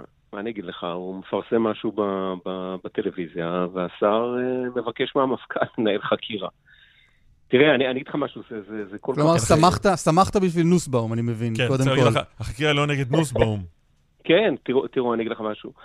הסיפור הזה הוא, עוד פעם, זה סוג של אה, היתממות. תראו, בסופו של דבר היה נכון בעולם נורמלי, בעולם שפוי, שאחרי השתלחות של ראש הממשלה לפני שלושה ימים, בפתח משפטו בבית המשפט המחוזי בירושלים, היה עומד שר לביטחון פנים ואומר שהוא מביע אמון במערכת שהוא מופקד עליה, במקרה הזה גם משטרת ישראל, וסומך על אנשים שיעשו את זה ביושר, בהגינות, מתוך ראיית כל הזכויות של האזרחים וכולי וכולי. גם אם הוא לא מביע אמון? לא, אני אומר עוד פעם, תראו, מה זה גם אם הוא לא מביע אמון? יש, אה, ראש הממשלה וגם אוחנה מעלים תהיות על כל מיני דברים. אז אני מעלה תהייה על עצם זה שאוחנה הוא השר לביטחון פנים היום. אבל זאת המציאות הפוליטית. זאת המציאות הפוליטית שנמצאת, שיש ראש ממשלה שיש לו כתב אישום על שוחד מרמה והפרת אמונים, והוא ממנה את, אה, את הקרוב לו להיות השר לביטחון הפנים. תראו, היינו כבר בתקופות... לא, לא הבנתי, לא הבנתי. רגע, אחד-אחד. מה, מה, מה אתה רוצה שיעשה שם? אני, אני, אני חושב שאתה הבנת, אבל... לא, לא הבנתי. מה הבעיה במינוי של אמיר אוחנה? המינוי של אמיר אוחנה הוא מינוי, לפחות לפי דבריו של אוחנה, לא לפי דבריי שלי, הוא מינוי לעומתי. לא יכול להיות שימונה אדם שמלכתחילה אומר שאין לו, לו אמון במערכת שעליה הוא מופקד. הוא בא לתקן אותה, כמו שהוא ניסה לעשות במשרד המשפטים. אוקיי, אז זה בסדר, הוא מתקן, הוא מתקן נהדר, והוא אומר לתקן משהו 11 חודש, והוא עובר לתקן את הדבר הבא. אבל אני אגיד משהו יותר רחב, אני אנסה בכל זאת אפשר, אפשר לפני הדבר יותר רחב רגע להתעסק שנייה רגע בעניין עצמו, כן. במכתב כן. עצמו. יש עם זה בעיה שאם, אה, שאם, שאם אה, לטעמו של השר, גורמים אנונימיים במשטרה, אה, לטעמו, כפי שהוא מבין את הדברים האלה, מאיימים על ראש הממשלה, שהוא יבקש לבדוק מי אלה הגורמים האלה?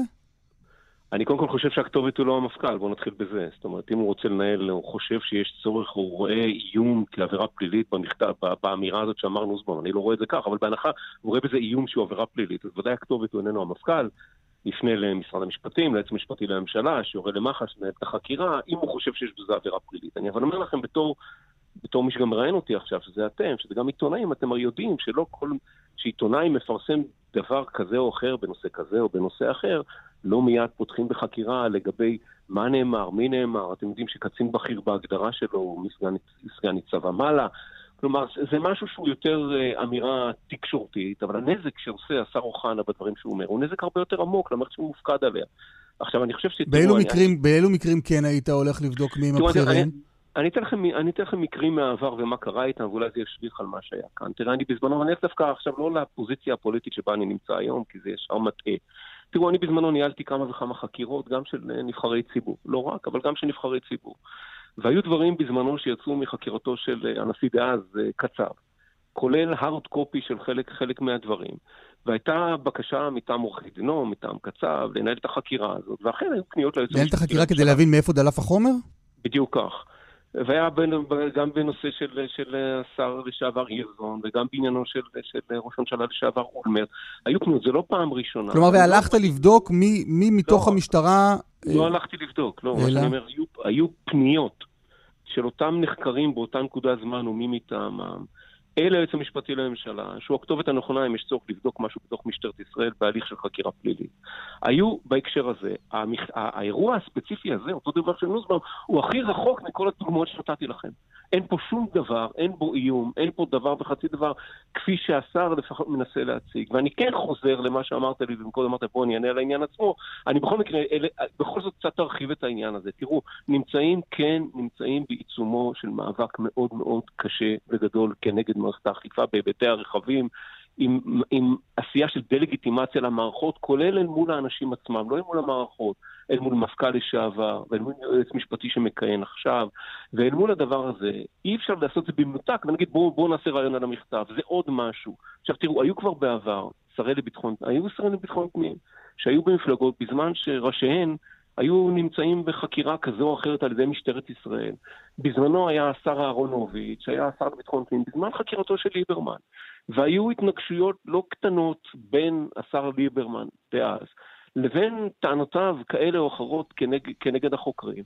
השר לביטחון פנים ידע בשכל רב לא להיכנס לתוך הפוזיציה הזאת, כי הוא מצד אחד הוא צריך באמת להיות אמון גם על, גם על התפקוד הנכון של המשטרה, גם לנהל עליה תאריכי בקרה, ביקורת אם צריך, אבל לא מיד להתייצב. אי אפשר לנתק את זה מהתמונה מלפני שלושה ימים, שעומד ראש הממשלה, משתלח באופן ישיר ואישי ובוטה במערכת אכיפת החוק בהיבטי הרכבים. עומד השר אוחנה, אומנם עם מסכה על פרצופו, אבל אפשר לזהות אותו, גם דאג לוודא שכולם נמצאים שם, ואחר כך לראות את המכתב הזה כאילו זה איזשהו משהו שכרגע השר אוחנה, כפי שהוא כותב, רוצה לתקן את המערכת ולטפל באמון הציבור. אז בוא, חבר הכנסת סגלוביץ', אם הזכרת את התמונה הזו, אז בוא נדבר רגע על התמונה הזו. על הרקע הזה אני אומר את זה קלמן, ולא לא במנותק מהדבר הזה, וזה חבל לי, פשוט לא, חבל לי. אז בוא נדבר על התמונה הזו, כי באותה תמונה ביום אה, ראשון אה, צולמו שם, כמו שאמרת, בנימין נתניהו, מסביבו...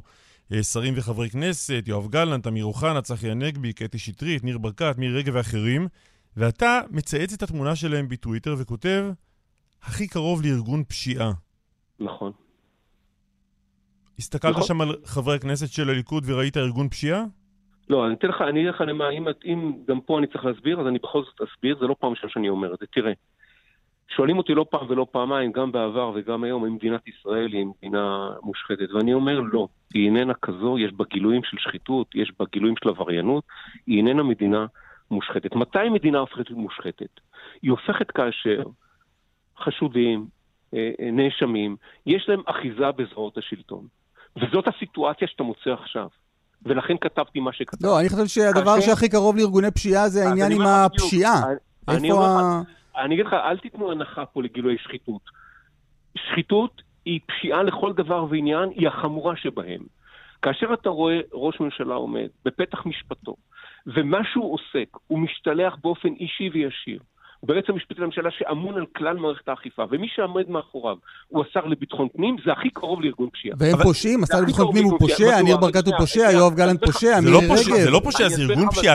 אתה הרי היית ראש אגף חקירות, אתה יודע מה זה ארגון פשיעה, אתה מכיר את הארגון של מיכאל מור, אתה מכיר את הארגון של שלום דומרני? אתה רואה שם את נתניהו, אמיר אוחנה ומירי רגב, ואתה אומר, כמו דומרני זה? אני אמרתי זה בעבר, אתה רוצה להגיד דומרני, אני אומר לך יותר פשוט. זה התנהלות עבריינית. כאשר אתה משתמש בכוח, בכל כוח, זה יכול להיות כוח הזרוע או הכוח הפוליטי שלך, להיטיב את מצבו של נאשם בכתב אישום פלילי ולנסות למלט אותו או להקל עליו מאימת הדין, כן. זאת האמירה זאת האמירה שאמרתי, זה מה שכתבתי. זה לא פעם ראשונה שאני אמרתי את העניין הזה, אני אומר את זה בצער, זה לא היה צריך להגיע לדבר הזה. כן, אנשים פה מונו לצורך העניין הזה. אוחנה מונה בזמנו לשר המשפטים, לא עומד לתקן את המערכת הזאת, ומי שחיכה דקה אחת... שוב, אתה רגע, אבל אתה יכול, לטובת מי שפספס, נגיד אני, מה קווי הדמיון שאתה, שאתה מזהה? קווי, אז אני אסביר עוד פעם. קווי הדמיון הם מאוד פשוטים. יש נאשם בפלילים, שמשתמש בכוח שלו, במקרה הזה בכוח הפוליטי שלו, להיטיב את מצבו, להלך אימים על מערכת אכיפת החוק, שהוא בסופו של דבר אחראי עליה כראש הרשות המבצעת, זה הכי קרוב לארגון פשיעה. אבל, לא, אתה, לא- אבל שוב. אתה לא מתייחס לנתניהו, אתה מתייחס לאנשי הליכוד שליוו אותו לבית המשפט. למה, מה, מה, מה פושעים בהם? אסף, אסף, כל מי שמשרת... עד כמה שאתה יודע, לא דבק בהם רבב בהקשרים פליליים, למה להחתים אותם? אני, כל מי שמשרת את מטרותיו של נאשם על מנת לקעקע את המערכות אכיפת החוק, הוא חלק מהסיפור. הוא חלק מהסיפור. אז אם להיות ספציפי, הרי... מירי רגב היא חלק מארגון פשיעה? אז עוד פעם, אתה רוצה לעשות את הכותרת שתהיה מירי רגב אני רוצה כי אתה כתבת, לא אני, אתה התחלת. אני כתבתי את מה שכתבתי. אז לכן אני שואל, אם מירי רגב בעיניך ארגון פשיעה. אז אני אומר, אז אתה תכתוב את מה שאתה רוצה, ואני אומר לך, לא מדבר על אנשים, ההתנהלות... אבל יש שם פרצופים של אנשים, אי אפשר לברוח מזה. אתה כתבת את זה על תמונה שיש בה אנשים. קלמן, לפחות הפרצופים שלהם הוסתרו. אבל אני אומר את העניין הזה, חבורת האנשים שהייתה שם, שמסייעת כרגע בכוחה הפוליטי, לעשות ככל שיכולתה, לקעקע את מערכת אכיפת החוק, זה הכי קרוב לארגון פשיעה. זה הכותרת שנתתי לציון. הכי קרוב לארגון פשיעה, זה מה שאמרתי. לא אמרתי על האנשים ספציפיים, כתבתי הכי קרוב, אז אם אתה רוצה לתת את הציטוט המדויק, זה הציטוט המדויק. הכי קרוב לארגון פשיעה, זו התמונה שראיתי מול עיניי, אני אומר אותה בכאב, אני אומר אותה במידה מסוימת בדאגה גדולה, כי זה לא מפסיק מחר. היה לנו את הפרקליטות שבתוך הפרקליטות, אנחנו נראה את, ה, את המשטרה שבתוך המשטרה, עכשיו גם עושים את הדיכוטומיה הזאת, יש את המשטרה, יש את השוטרים הטובים ויש את האלה שם, האלה חוקרי להב, שעושים רק רע. והם הם, הם מקבלים דה-לגיטימציה כרגע הולכת וגוברת בקרב הציבור, ומול הדבר הזה אני איאבק ככל יכולתי מהאופוזיציה. אני, אני, תוהה, אני תוהה, כל האנשים של אלה שנראים שם בתמונה שהם לא ארגון פשיעה, אבל הם קרובים, או הכי קרובים לארגון פשיעה, נבחרו לאחרונה... התמונה היא הכי קרובה להתנהלות של ארגון פשיעה. נבחרו לאחרונה על ידי 36 מנדטים. מה אתה חושב על האנשים שראו את האנשים האלה עם כל הטענות שאתה אומר, ומערכת אכיפת החוק, והביקורת על זה, והשתלחות בהוא, ואמרו, אותם אנחנו רוצים. מה אתה חושב על האנשים האלה שבחרו בהם? תראה, אני לא חושב על האנשים שבחרו. אני חושב על אנשים שנמצאים מולי, לא, אבל אני שואל אותך, זה אמרת, אני שואל אותך, אבל כי אנשים ראו את כל מסכת העובדות שאתה מתאר, ידענו והכרנו, ולמרות זאת באו מיליון ומשהו אנשים ואמרו, אותם אנחנו רוצים, ואני שואל מה אתה חושב על האנשים האלה. אני לא חושב על אנשים, אני חושב שהסיטואציה שמדינת ישראל נמצאת בה, היא סיטואציה של עיבוד ערכי בהרבה מאוד מונחים. של צדיק ורע לו ורשע וטוב לו. אני חושב שבהקשר הזה יש עבודה גדולה מאוד לעסוק בשינוי ערכי. אם אנחנו מדברים, אתה מדבר איתי היום, או שואלים אותי רק על מהו חוקי או לא חוקי, ואני שואל איפה נורמות, איפה מוסר, איפה ערכים, איפה ערכים של דוגמה אישית, האם אתם רואים דוגמה אישית היום בראש הממשלה שלנו, אני לא רואה בו דוגמה אישית. אי אפשר להיות מנהיגות בלי דוגמה אישית. מה שאני רוצה לומר, מה אני חושב, אני חושב שיש לנו עבודה גדולה לעשות. נעשה אותה מהאופוזיציה. לאופוזיציה יש תפקיד בהקשר הזה. חבל לי שחבריי שהיו עד איתי עד לא מזמן, החליטו אה, ללכת תחת הנהגת ראש הממשלה עם כתב אישום על שוחד מרף האמנים. לא תשמע ממני מילה רעה במובן הזה על האישיות שלהם, כן תשמע ממני הרבה מילים רעות וביקורתיות על הדרך שהם בחרו. הם פשוט אה, אה, פירקו אלטרנטיבה שלטונית שראתה דברים אחרת, הם סטו מדרך, דרך שהייתה צריכה לתקן דברים מעוותים במדינת אוקיי. ישראל. אני ממשיך בכיוון הזה. אני חושב שזה חלק מהתפקיד שלי ושל חבריי ושל אנשים נוספים, ואני מקווה מאוד שבהמשך, אם לא היום ולא מחר, ואם לא עוד שנה ולא עוד שנתיים, יהיה תיקון. אבל אי אפשר לשבת בשקט, לראות אה, את הדברים האלה מול העיניים ולהגיד... להגיד שהדבר הרע הזה שקורה מכולנו הוא לא מתרחש, הוא מתרחש עתיד. מולנו וצריך להיאבק. תודה רבה לך. תודה רבה, יום טוב. יום טוב. ליאל קייזר, כתבת התחום הכלכלי, שלום. שלום, אסף, בוקר טוב. יש מתווה של משרד האוצר אה, לעודד אה, חברות, עסקים, אה, להחזיר את עובדיהם מהחל"ת. מה המתווה הזה אומר? אז המתווה הזה, נגיד, אה, אסף, קודם כל לקח אה, יותר מחודש לגבש אותו מרגע אה, שראש הממשלה ושר האוצר היוצא כחלון הודיעו שהם הולכים להקדיש שישה מיליארד שקלים לטובת העניין הזה, ועד שמשרד האוצר מפרסם אתמול בערב את האופן שבו אפשר יהיה לקבל את הכסף הזה, עבר המון זמן, תקופה ארוכה של דיונים. בסוף התוצר שהגיעו אליו במשרד האוצר הוא כזה, עובד מעסיק שיחזיר לעבודה עובד או עובדת שהוצאו לחופשה. חופשה ללא תשלום, שפוטרו החל מ-1 ביוני, כלומר מתחילת השבוע הבא, יקבל 7,500 אה, שקלים בגין כל עובד שיוחזר לעבודה בארבע פעימות אה, שישולמו במקביל לתשלום השכר, כלומר אפשר יהיה לוודא שלפחות העובדים האלה שיתקבל בגינם מענק... 7,500 שקל לכל עובד שאני מחזיר עכשיו לעבודה. שכל עובד שאתה מחזיר החל מהשבוע הבא בארבע פעימות, כדי שאפשר יהיה לוודא שאותו עובד יישאר בעבודה אה, לפחות ארבעה חודשים. ואם, אבל... ואם בעסק שלי, על אף הקשיים הכלכליים העצומים, אני נאבקתי ועמלתי כדי לשלם בכל זאת משכורות לעובדים ולא הוציאו אותם לחל"ת, מה אני מקבל מהמדינה? אתה יודע, אסף, שאתה לא מקבל שום דבר, נכון? אה, באמת, כמו שאתה אומר... אל תכעסי עליי, אבל, להרמה לא, להנחתה. לא, אני מוודא, חס וחלילה. אני רק מוודא שברור לך שכן, מי שנאבק... בוא נסכם רק, ש... בוא, בוא נבהיר רק לצורך השקיפות, שזה שאלות שהכנתם מראש, אתה שואל והיא עונה, היא פשוט... לא הכנתי, זה ליאל כתבה. זה הכל בינינו קלמן ואתה לא בלופ. לא, לא בלופ. זיליאל כתבה לי, וגם כתבה לי את הכעס שלה כלפיי על עצם השאלה. להרים את הכל טיעון חלש. בדיוק. ממש ככה. אז אה, כולל הוראות בימוי מאוד מפורטות. אז באמת, מי שהשאיר את העובדים שלו אה, בעבודה, לא הוציא אותם לחופשה ללא תשלום, לא פיטר, אה, התאמץ, לקח הלוואות, עשה כל מה שהוא יכול כדי לא להגיע למצב הזה, לא יקבל שום דבר. אבל מעבר לזה, שימו לב לעוד שני עיוותים מאוד משמעותיים שיש אה, במודל הזה שמציג אתמול אה, משרד האוצר. כלומר, נתחיל בשניים, ואני חושבת שאחרי זה יש עוד כמה שאפשר לדבר עליהם. קודם כל, מעסיקים אה, שהחזירו את העובדים שלהם לעבודה בין אה, 1 במאי לבין הראשון ביוני, אה, אותה סיטואציה בדיוק, רק אה, אלה שמיהרו לעשות איזשהו חסד עם העובדים שלהם ולהחזיר אותם לעבודה, יקבלו מענק של 3,500 שקלים ולא 7,500 אה, שקלים. ויותר מזה, אנחנו מדברים על אנשים אה, שלפני אה, שבוע וחצי במשרד האוצר בכוונה הוציאו הבהרה והבהירו אה, כי זה כבר היה אחרי שהם הצהירו שיהיה מענק כזה, והבהירו שמי שיחזיר את העובדים שלו לעבודה לפני שיפרטו אה, מהו מתווה המענק, יהיה זכאי לקבל את המענק הזה. וזה בגלל שהם שמו לב שהיו לא מעט מעסיקים שישבו על הגדר, מרגע שהם שמעו שאמור להיות מענק, החליטו לחכות ולא להחזיר את העובדים שלהם לעבודה. אמרו להם, בבקשה, תתכבדו, תחזירו את העובדים לעבודה. אה, אנחנו רוצים שהמשק יחזור לשגרה כמה שיותר מהר.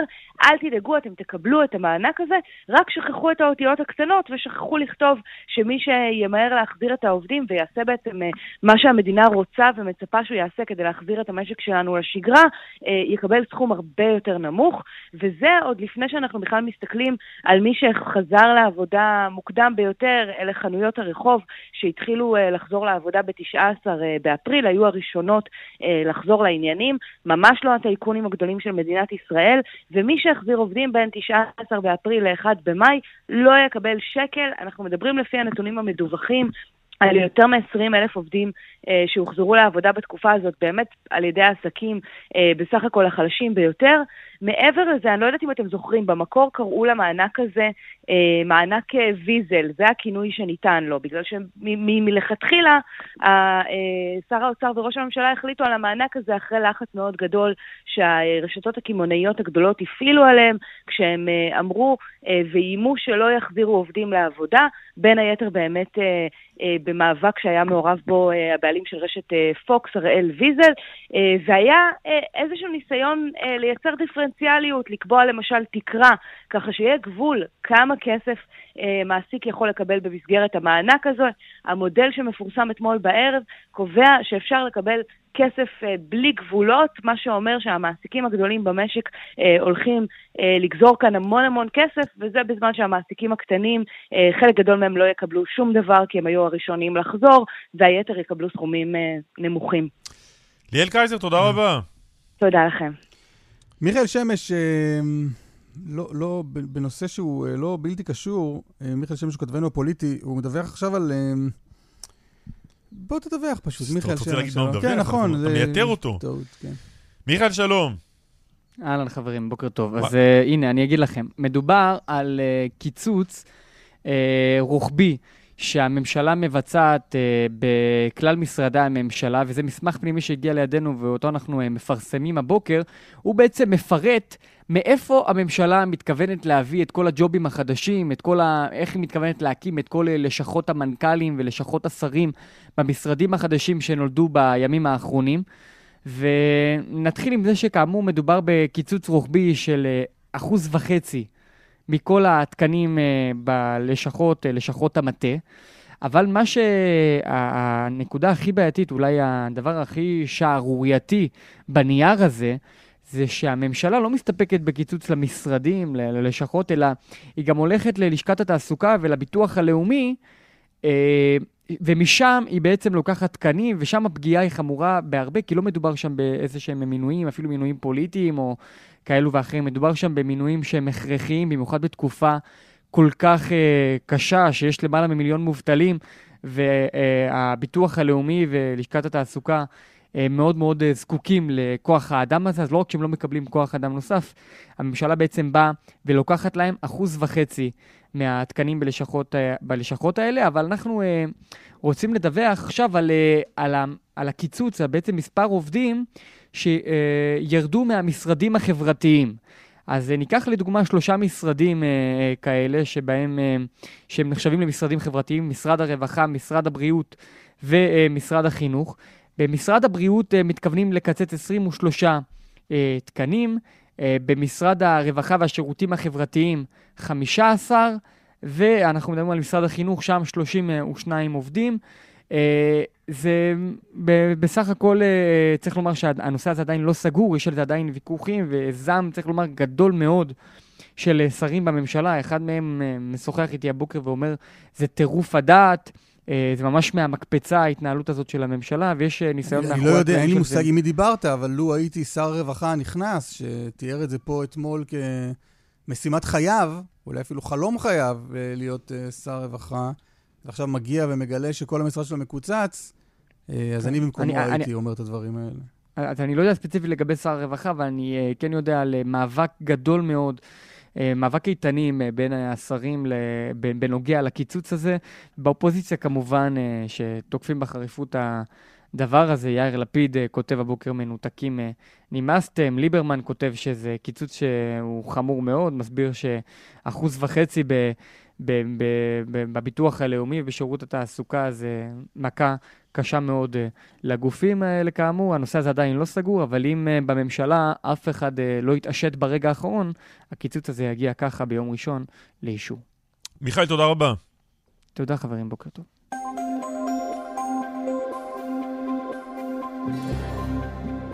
מה, יש לך בינתיים את דיווחי התנועה? כלומר, כן, כן, לך? כן, כן.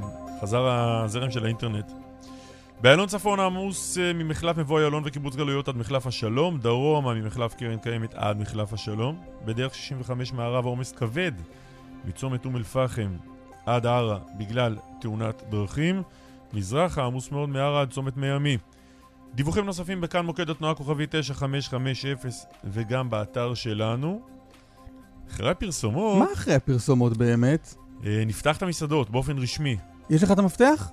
אצלי. יפה, אז אחרי הפרסומות נעבור מסעדה, מסעדה, בית קפה, בית קפה, ונפתח אותם. אני רואה פה כבר תור משתרך פה בכניסה לאולפן. תראה, לא היינו עוסקים אה, בימים כתיקונם, או לפני בוא הקורונה, בכך שכמה אנשים חלו, במספרים לא גדולים.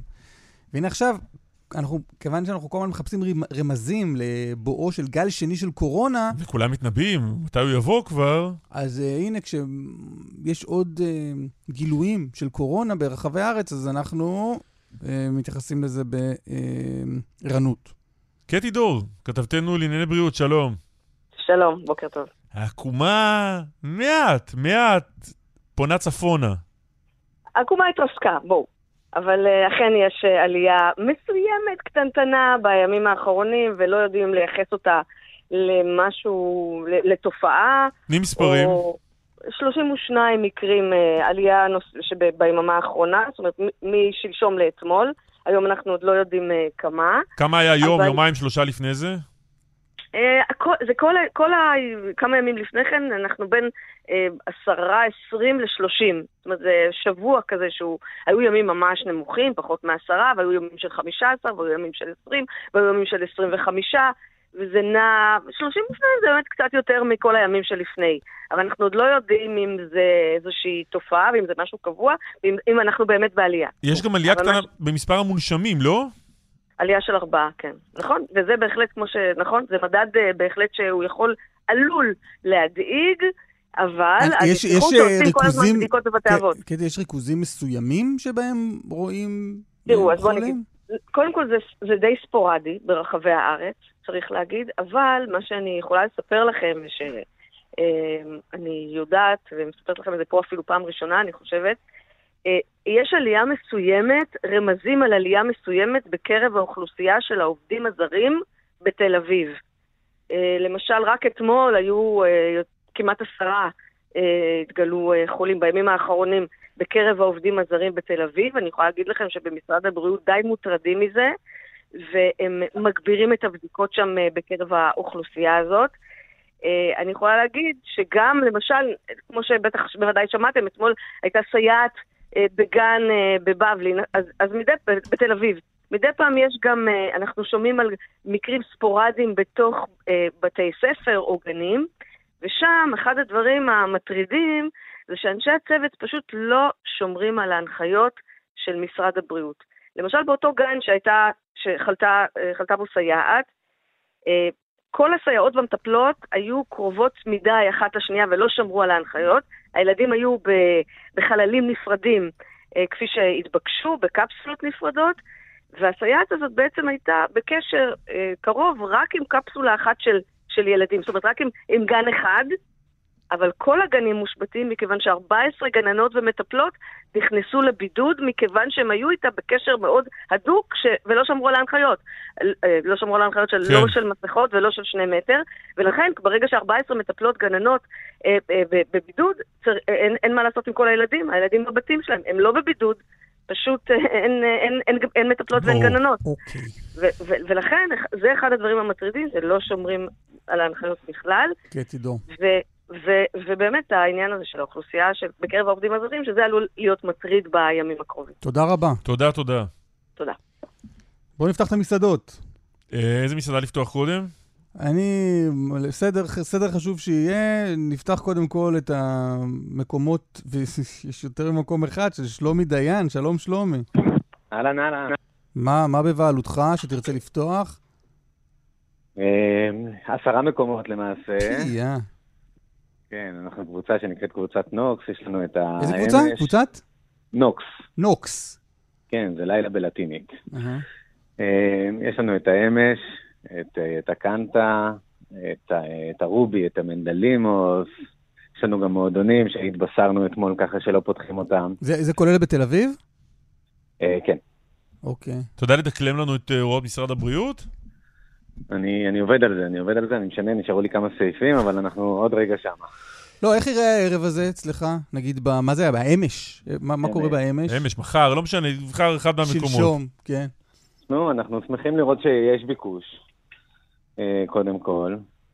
רגע, זה, זה אנחנו... מסעדה? זה בר? זה פאב? זה מסעדה, מה? זו מסעדה. זה מקום שמורכב מכמה חללים. יש שם גם מסעדה וגם בר, גם חצר. אז אנשים הזמינו כבר מקומות.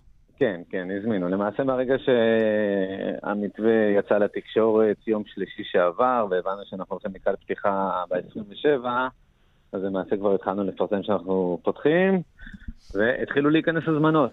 אבל בגדול, אה, אם הבנו נכון את ההוראות, צריך להיות אה, איזשהו מרחק בין השולחנות, וגם אנשים אמורים לעטות מסכות אה, כשהם לא אוכלים, נגיד בין המנות או משהו כזה. נכון, בחללים הפנימיים אנחנו צריכים לשמור על מרחק בין הפלטות של השולחנות של מטר וחצי, וכן, אנחנו מתבקשים לבטא שכל מי שנכנס לתוך המסעדה יעטה מסכה. ואז כשתראה כש, כש, כש, שני אנשים, תראה בני זוג, מדברים ביניהם לפני שהגיע האוכל ולאחד מהם המסכה תלויה על הסנטר, אתה תיגש ותגיד, שים בבקשה מסכה? סוגיית האכיפה היא נורא מטרידה אותנו בנושא הזה, זה משהו שאנחנו נתקלים בו בימים שלפני הקורונה, ללא קשר לקורונה, לצורך העניין איסור עישון.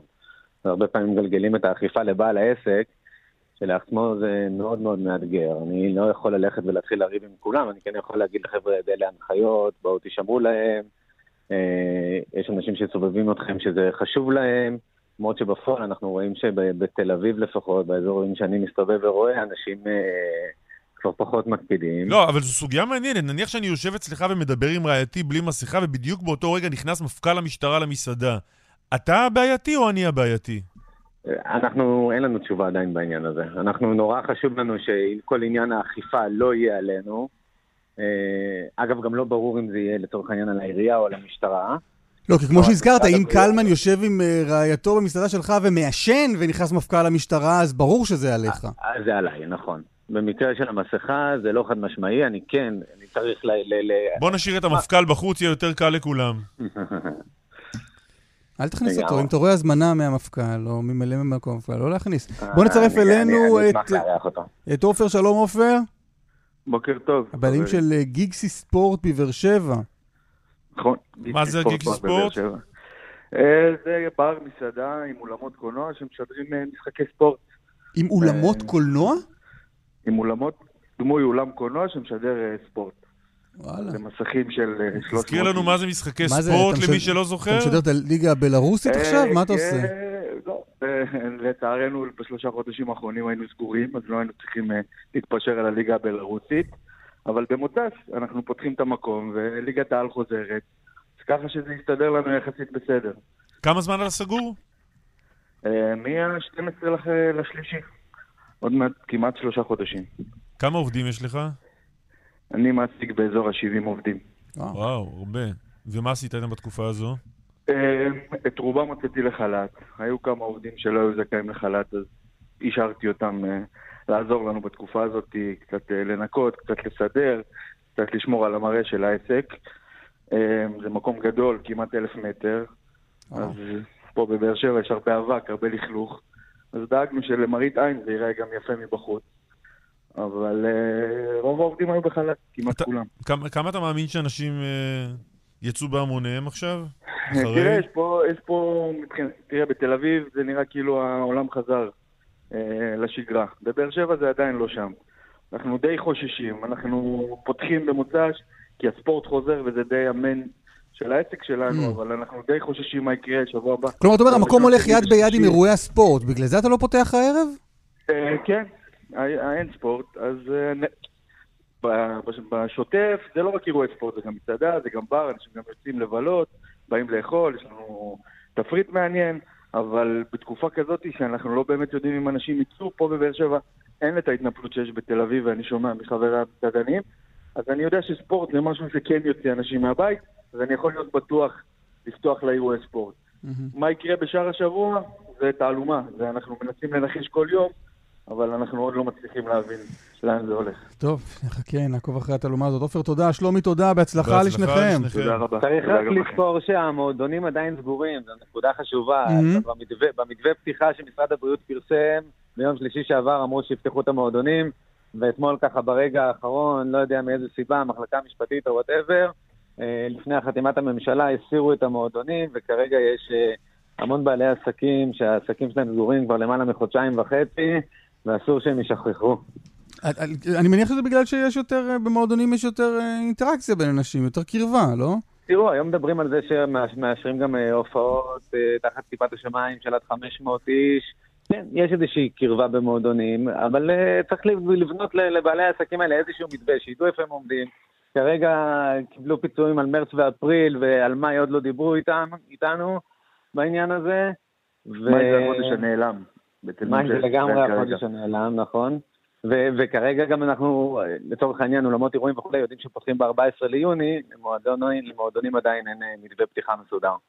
וזה אנשים שנמצאים באוויר ובאפלה מוחלטת. שלומי, עופר, תודה רבה. תודה, תודה רבה לכם, יום טוב. האשם ספיה, שלום. שלום. מה שלומך הבוקר? יכול, יכול להיות יותר טוב.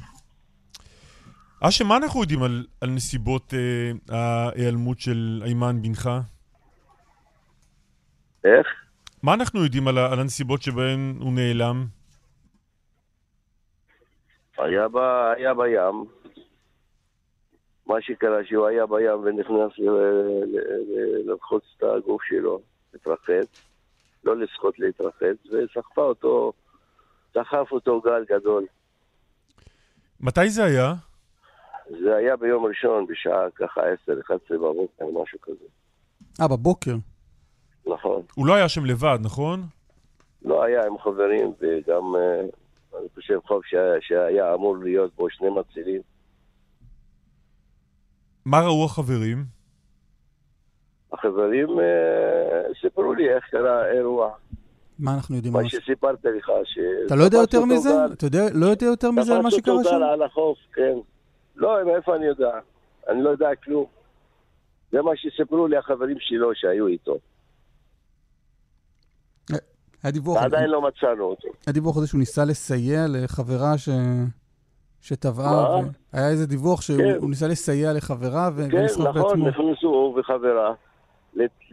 כמו כאילו להתרחץ ככה על הבוקר, וגל סחף את החברה שלו, הוא תפס אותה, החזיר אותה, ופתאום היא מסתכלת אחורה, היא רואה אותו על הגל, אחרי עשרים שניות הוא נעלם לה.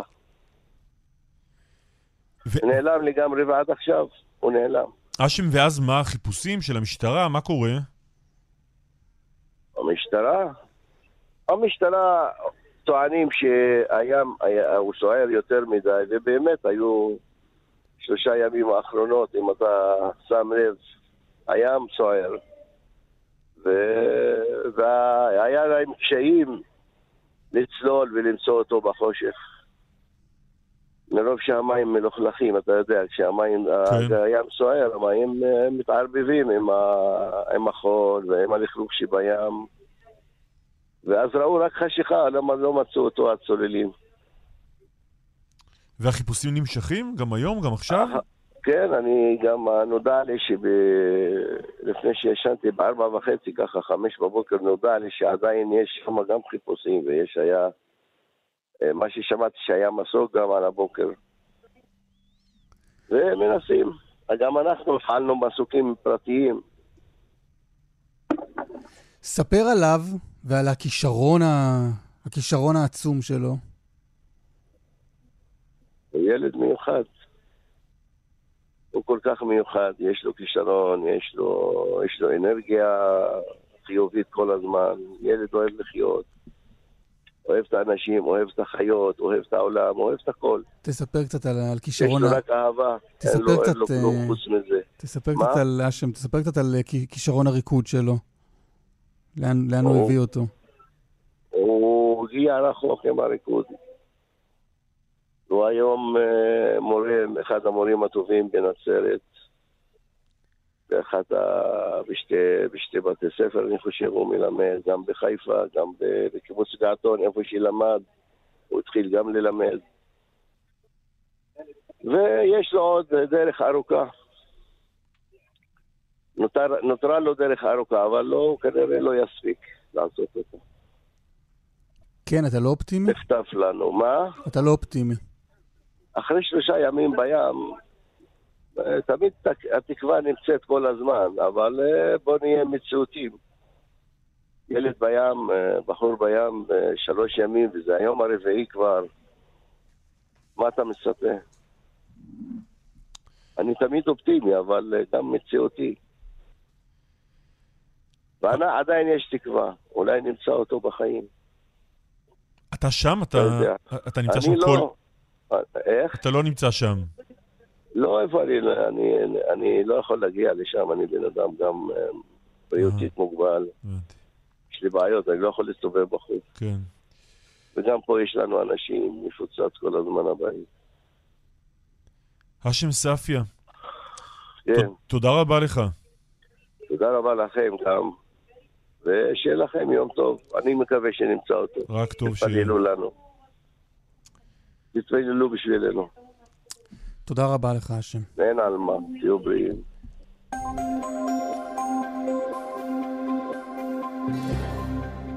איילון לחימוד צפון עמוס ממחלף מבוא איילון הדוב הוז ובהמשך עמוס ממחלף חולון וקיבוץ גלויות עד מחלף השלום איילון לחימוד דרום עמוס ממחלף קרן קיימת עד מחלף השלום עוד דיווחים כאן מוקד התנועה כוכבי 9550 ובאתר שלנו פרסומות ונחזור. אה, מה, מה אמרנו? אני לא, לא סגור על מי עכשיו uh, בשידור. עכשיו, עומר? ישר עומר? כן? נאמר שעומר, עומר בן רובי שלום. כבר פה, אז בואו נדבר קצת מעניינים, חברים. מה קורה? מה תרצה לדבר? על החזרה אה, לשגרת... שיחות עם מאזינים. כן, שיחות עם פועלי במה. עומר מתל אביב איתנו? עומר שלום. כן, יש להם הרבה זמן לפועלי הבמה ולאנשי תעשיית הבידור. לצערנו, לדבר איתנו בטלפון כרגע, כי רובם ככולם עדיין לא עובדים. אנחנו מדברים על יותר מ-150 אלף אנשי תעשיית התרבות, הבידור והפנאי, במעגלים הרחבים. כמובן, מדובר במאות אלפים.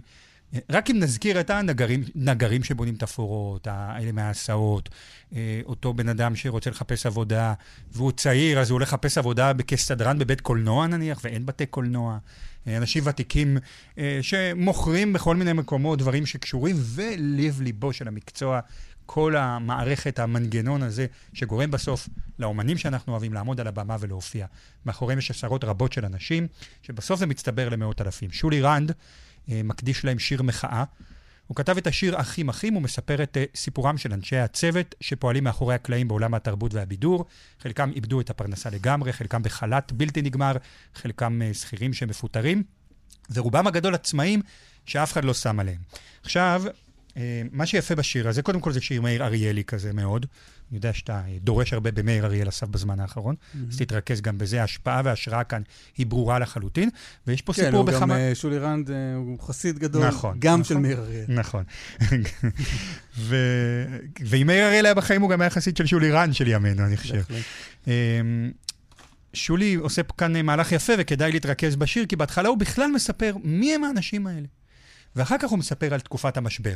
ובסוף הוא קורא קריאה למקבלי ההחלטות. כל זה בשיר אחד. אחים אחים. אהבת פועלי הבמה. שולי כמה רנד. מילים מעומק הלב לחבריי אנשי הצללים אשר מאחורי הקלעים, הפועלים בדממה, אחיי הקדושים, פועלי הבמה. אחים, אחים, אחים, מתגלגלים איתנו בדרכים. אחים, אחים, אחים, כמו חיצים למטרה שלוחים. היום במטולה, מחר בקריית גת, באופה לעפולה, אפילו לאילת. אחים, אחים, אחים, כמו חיצים למטרה שלוחים. ומי יכין את העולם לא מלאכים מהשמיים, מי תדע, מי ליגד, מי שטף במים, מי צחצח מעברי, המנקה אהבתי.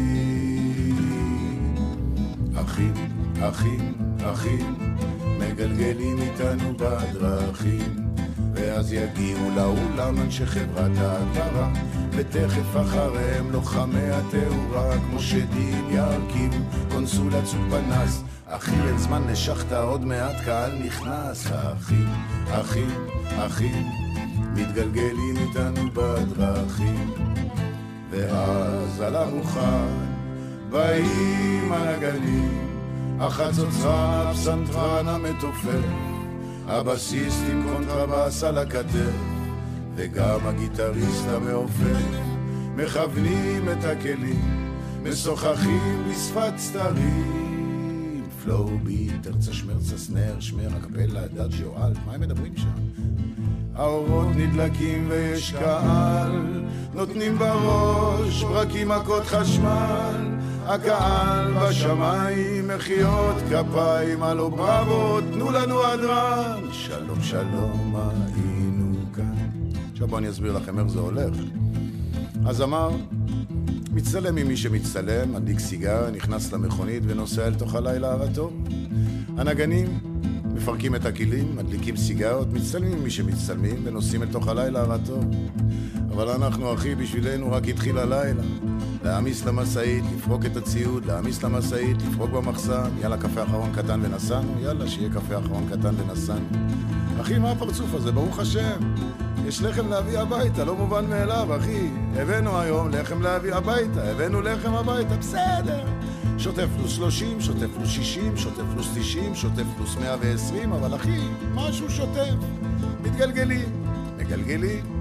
לפנות בוקר מגיעים, נכון, לא תמיד רואים את הילדים, את האישה, ומחר בבוקר צריך לצאת מוקדם, למה יש הקמה חושילין קשה. אבל אחי, הבאנו לחם הביתה! הבאנו לחם הביתה!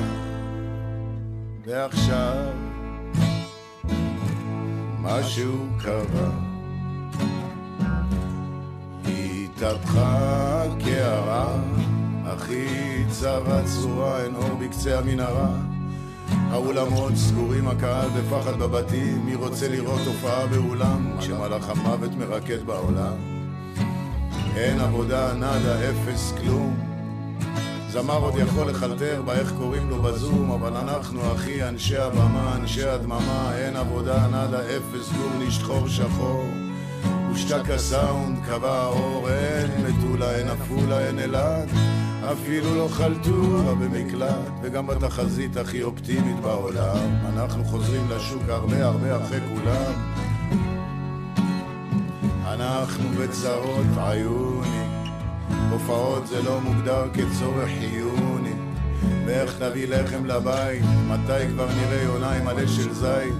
סגרו את האור, זרקו לים את המפתח, אחי, תביא לי גיג במרג'יון, נשבע לך לוקח, ומאיפה תביא לחם הביתה? מאיפה נביא לחם הביתה? מאיפה נביא לחם הביתה?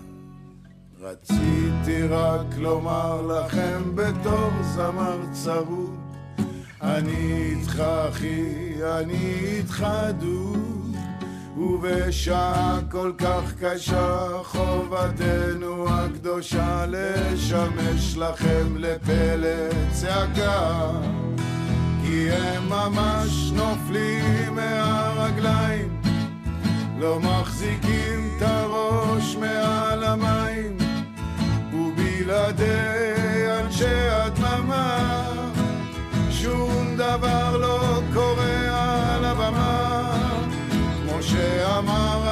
המשורר הגדול. אל תנסו את הרוח לכבול. אבל למי שנושם ברוח של טיסה אין ממש מה לאכול. עכשיו אני פונה אליכם שרובצים על הקופה. תכניסו יד לכיס, יש לכם הזדמנות לצאת גדולים, תראו רחוק, תהיו מנצ'לח, תהיו בני אדם, תכניסו יד לכיס שנעבור את התקופה הזאת. כנסו את הוועדות שלכם, זריז, זריז, מהר, מהר, שיישאר קצת רוח, שכל זה ייגמר. אחים, אחים, אחים, עוד נתגלגל ביחד בדרכים. יפה. בואנה, זה, זה אופרת רוק הדבר הזה. יצא מזה שיר, אה? כן. חתיכת יצירה. נכון, אופרת רוק. בחור מוכשר. שולי רנד, תשמעו עליו. כן. תזכרו איפה שמעתם אותו לראשון. כן, בדיוק. עומר בן רובי, תודה רבה. תודה לכם. תודה, תודה, חג שמח. חג שמח. לא עיד אל פיטר הכוונה במקרה הזה, נכון? אנחנו לקראת אה, שבועות. למה לא, כן. למה לא תיתן איזה מתכון לעוגת גבינה משהו? אני פחות בעניינים של עוגות. כל השאר אני מוכן, אבל לא עוגות. מה יש לך נגד עוגות? יש לי בעד, אבל אני לא מכין אותו. סלד את הבת שלי פה בשבוע הבא, לך מתכון יש לך לעוגה. ביד, אה, יש לך ביד עד גבול מסוים. אה, יפה, אז אתה מבטיח פה ראיון ראשון ובלעדי עם בתך. לא. בשבוע הבא, יש למה לצפות. שאני מבטיח זה לא אומר שהיא מבטיחה. אה, אפשר להגיד תודה לכל מיני אנשים? שוב לפועלי הבמה, נראה לי עודנו מספיק, לא? אתה רוצה... יש לך עוד אנשים. עורך התוכנית איתמר דרוקמן, מפיקים אילי יגנה ונדב רוזנצוויג, יאיר ניומן הוא טכנאי השידור על מוקד התנועה, אהוד כהן, אסף ליברמן, חג שמח. קלמן ליבסקין, תודה רבה וחג שמח. עשית את זה מהר מדי. יש לנו פה עוד, לדעתי, 45 שניות. יכול לתת להם עוד פעם קרדיט.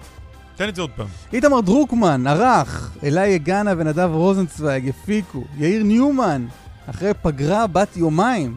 חוזר אלינו בענק. שבה הוא הלך לראות את משפחתו, להתעדכן, לשמוע מה קורה.